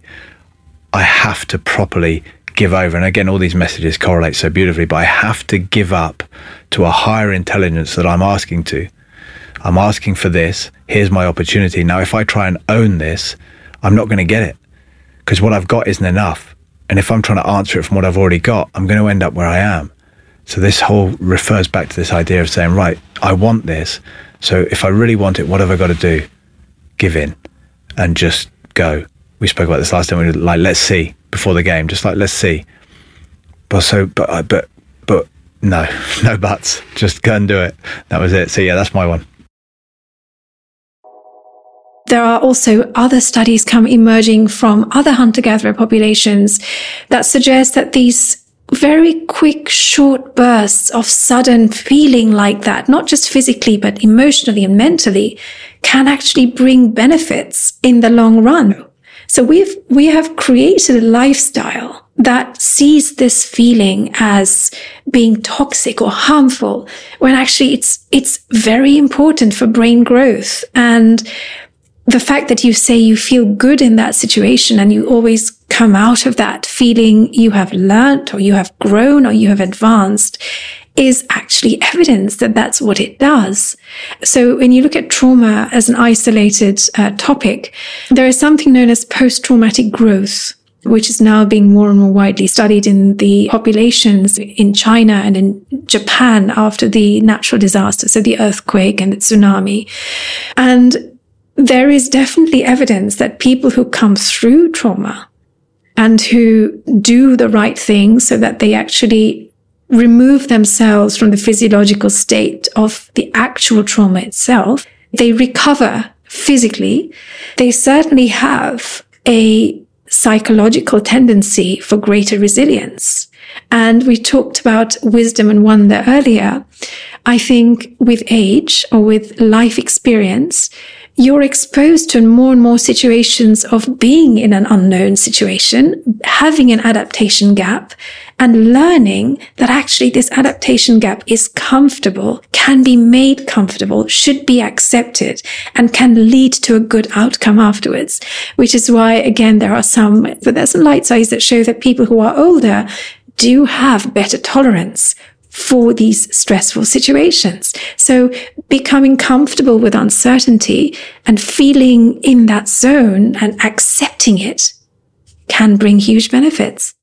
What a lovely optimistic clip. It's beautiful. isn't it? Spend our lives running away from Yeah. potential problems. But we keep putting ourselves in a situation, as she says a bit in the podcast as well, that where the challenge we we put ourselves in, it must exceed our confidence in order for it to be an adaptation. And it's so funny we keep putting ourselves in these situations because deep deep down we want to feel it.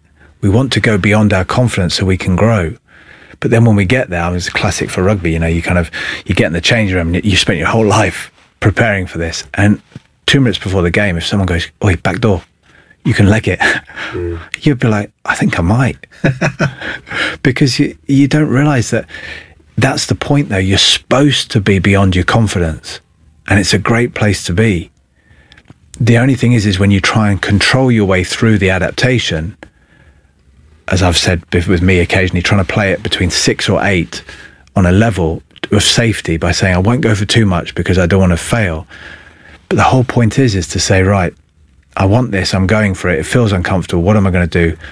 I'm going to let go and just give all of me to it. But this may happen. Yes, it may. But I want the adaptation. And I have to listen to what's around me to get it. I can't keep listening to the me because the me is basically saying, I haven't got this. Mm. So stop looking at me for the answer because if you do, you're going to get more of the same. and we're going to end up where we are and we're going to have to go through this again. I think, I, I think it's, it's awesome to have it looked at differently. And also to say that that trauma, trauma, when people sort of go through the sitting and the thing, it results in wisdom and, and wonder, and that it actually results back to the childlike state. It's almost like you, your childhood gets interrupted by the trauma and sent on this path, and you go back to the childlike, playful state, and you can have that again, but this time with a greater conscious understanding, which allows you to, you know, to explore it further. I think it's it's a nice thing that most people say life gets harder when you get older.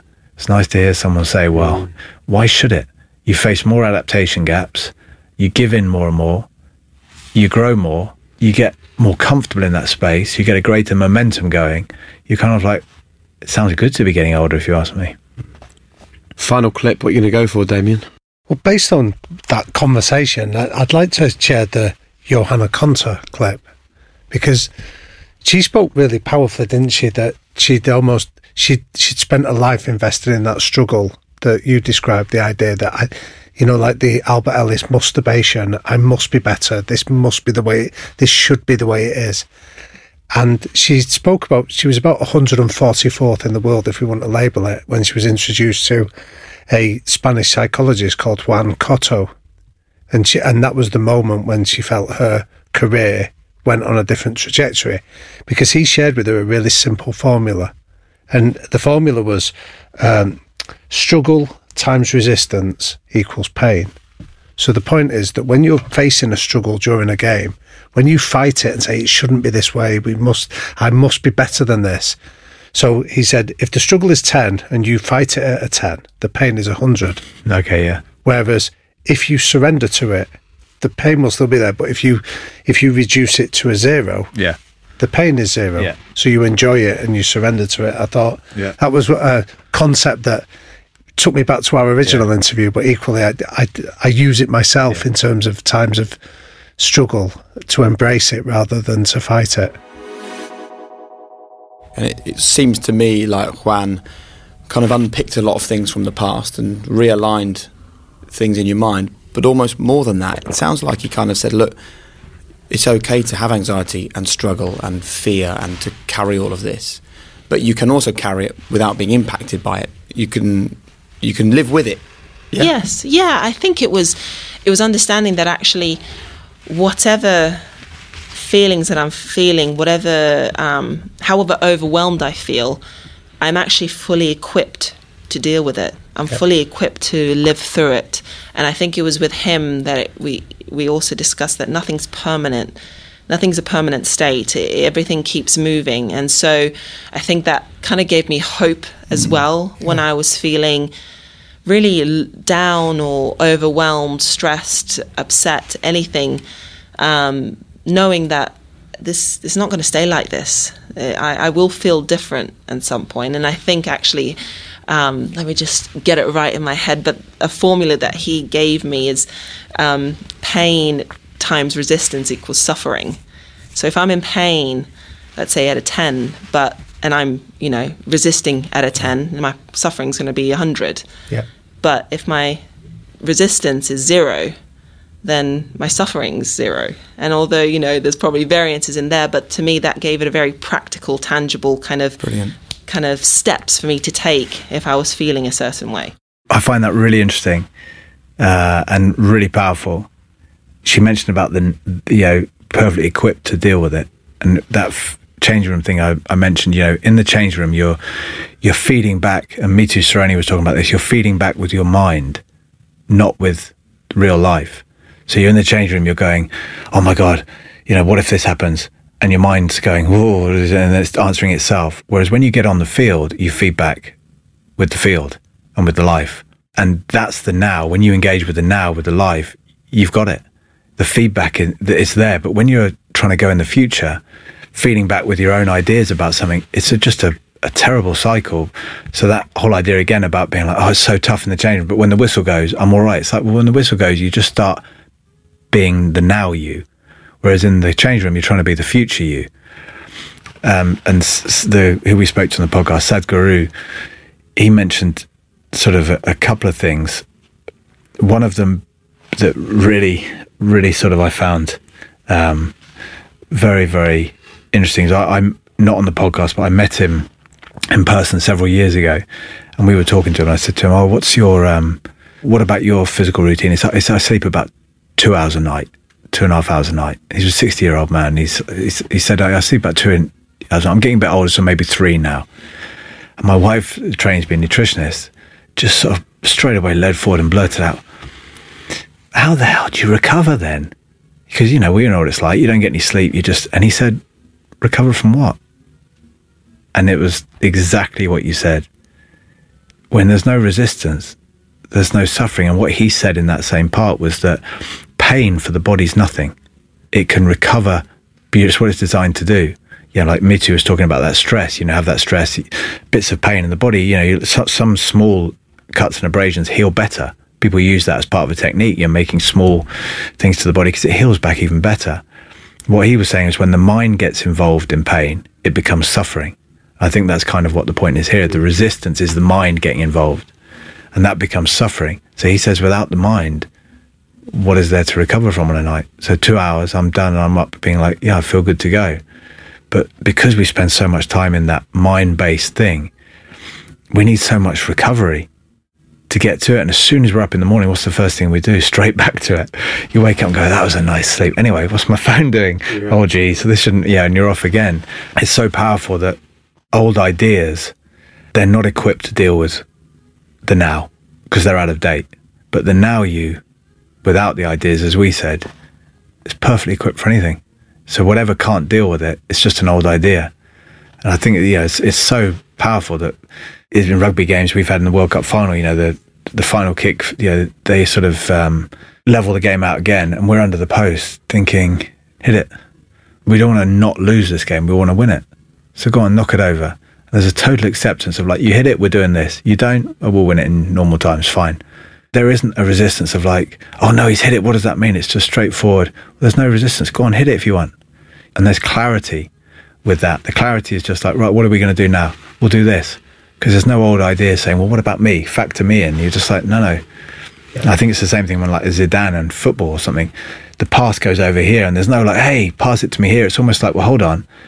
He just says yes to that pass, whatever it is, and it ends up being something incredible that not even he could have imagined because the pass was slightly off. So because it goes off, he has to do this and does that, and then it's kind of like, oh, I've surprised myself. But you say no to it, no to that pass, then what you get is nothing. You just get average. Whereas when you say yes to it, it's the doorway to everything. And yes to anger is a doorway to something you couldn't get to mm. without the anger. It's a really, really powerful point. But again, the, the journey of saying, well, how do you drop the resistance? You're back to the same thing. It's like you've got to go into a space where you've got to tune the awareness and the acceptance and become okay with whatever comes. Brilliant. And a great way to end. And a reminder, I guess, of a big theme in this conversation of getting out of your own way. Um, I was just thinking as we were sitting here and talking, aren't we lucky to be in a period where we're able to actually have these kinds of conversations and be able to share them with people? And you have to go back five years, and you could sit in your room and think about all of this, but there was no, there was nowhere to send it. There was nowhere to share it. There was could, no you feedback. Could, you could write some really dogmatic books back in the day if yeah, you wanted to. this is what I believe. But it does feel like um, it feels like we're in a really interesting area at the moment, doesn't it, with this kind of opportunity? I think there's, there's been a, lots of people talking about a, a time of great shift and uncertainty. And whereas the, the, the, as you say, the dial might seem like it's moving this direction in certain areas, in other areas, it really isn't. I think the key though is that with all these types of movements, that that they don't end up getting in their own way, that they become identified, as wrong and says, with right, this is the movement and this is what it is. The same way that someone, you know, a messenger of the of, of the yonder years has a, a message of true inspiration that says this is a beautiful way you know to approach life. But people read into it with their own minds and go right there there there there create a doctrine which many years later is creating equal parts suffering. Yeah. but to to the, the message is never going to change for me from the fact that if you think you know where you're going it'll be what's stopping you getting to where you're supposed to be going the conflict is people say, well, what about your desires and your goals and wanting to achieve? But those also come by getting out of your own way. The clarity of what you really want, your calling, your passion, your, your meaning, your purpose in life for right now comes. And you follow that through the intention, the dreamed image and the beauty of it. But you just don't insist upon the image for how things must turn out. You, you, you give the what, but you let go of the how and when. Yeah. The what is your lane, the how and the when belongs to something bigger than you. But can I say, Jonny, on behalf of all our listeners as well as Jake and myself, that like I thank you to you for, but like I would label it courage. You might label it the vulnerability that that you've had because we were talking earlier. I think you're the perfect messenger for this period of of humanity that we exist in because you have scaled the mountain of your chosen first the first mountain of your career. You've been there, you've seen it, and yet your message carries greater weight because then you've come back down and encourage us to explore and be vulnerable and be humble and see something different. I think, I think your example is incredibly powerful. So thank you. It really is. I'd say genuinely, it's my pleasure because it is my pleasure. It's my absolute passion. But understanding almost, as you mentioned before, almost embarrassingly, or, or, or very hum, sort of humbling, uh, in a very humbling way, is that everyone you meet, you could, uh, know, I met my next door neighbor from over the road the other day, and I just took five minutes to be like, yeah, so, and we got talking, and I'm thinking, I could do a podcast on you right now. You're incredible. And yet you live over the road, and no one, yeah, no one's writing your name in the paper and inviting you to come on podcasts and things and just that's it's stunning you know with all of you guys. You you were speaking in the last podcast about your life with your family and not wanting to get back late. And i'm kind of thinking there's so much going on with everyone. Everyone is doing everything they possibly can. And it doesn't matter what direction that seems to be or where we are. It's just like going back to that really caring thing it's like everyone's given so much. And they all care and they all want to be here. It doesn't matter what it looks like. And i think representing that's really difficult. I, I, I don't like the idea that it comes across as, you know, well, you know, this is my story and whatever. But just to pay back that humility to say, I just enjoy genuinely. If you said, oh, by the way, these aren't on, I'd be like, I don't care. I don't care. It's been awesome. We've had two hours and, you know, and, and it seems strange because on my podcast, I don't talk much.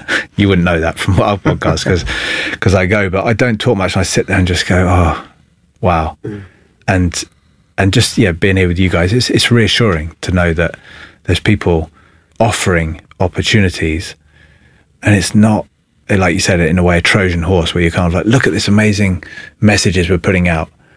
When are we getting the award? Are we getting the big award? You know, and, and when's that coming in? You're kind of like, yeah, there is a goal to keep a business going and sustain it and everything, but it's just so nice that that comes first, way before. And if you did say, oh, by the way, that's gone, you'd be like, how can I still do this without running myself into bankruptcy? Yeah.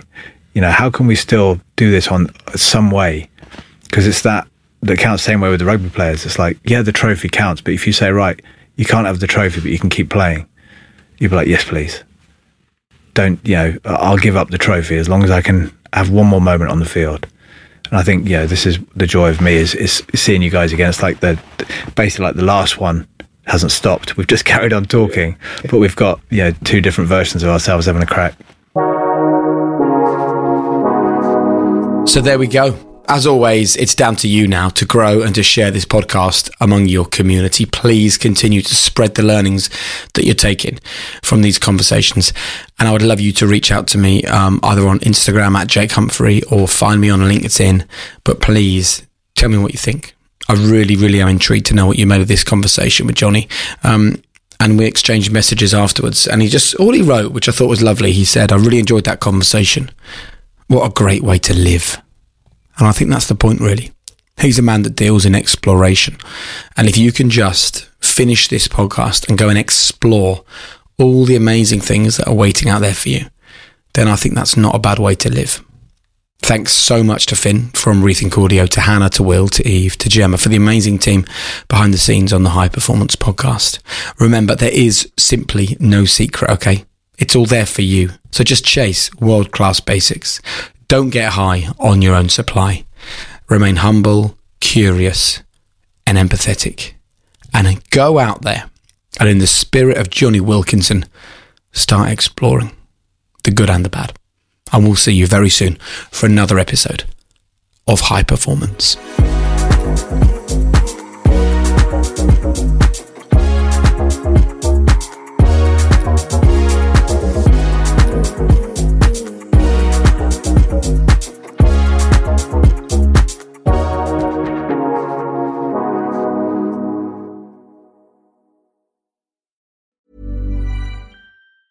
Planning for your next trip? Elevate your travel style with Quince. Quince has all the jet setting essentials you'll want for your next getaway, like European linen, premium luggage options, buttery soft Italian leather bags, and so much more. And is all priced at 50 to 80% less than similar brands.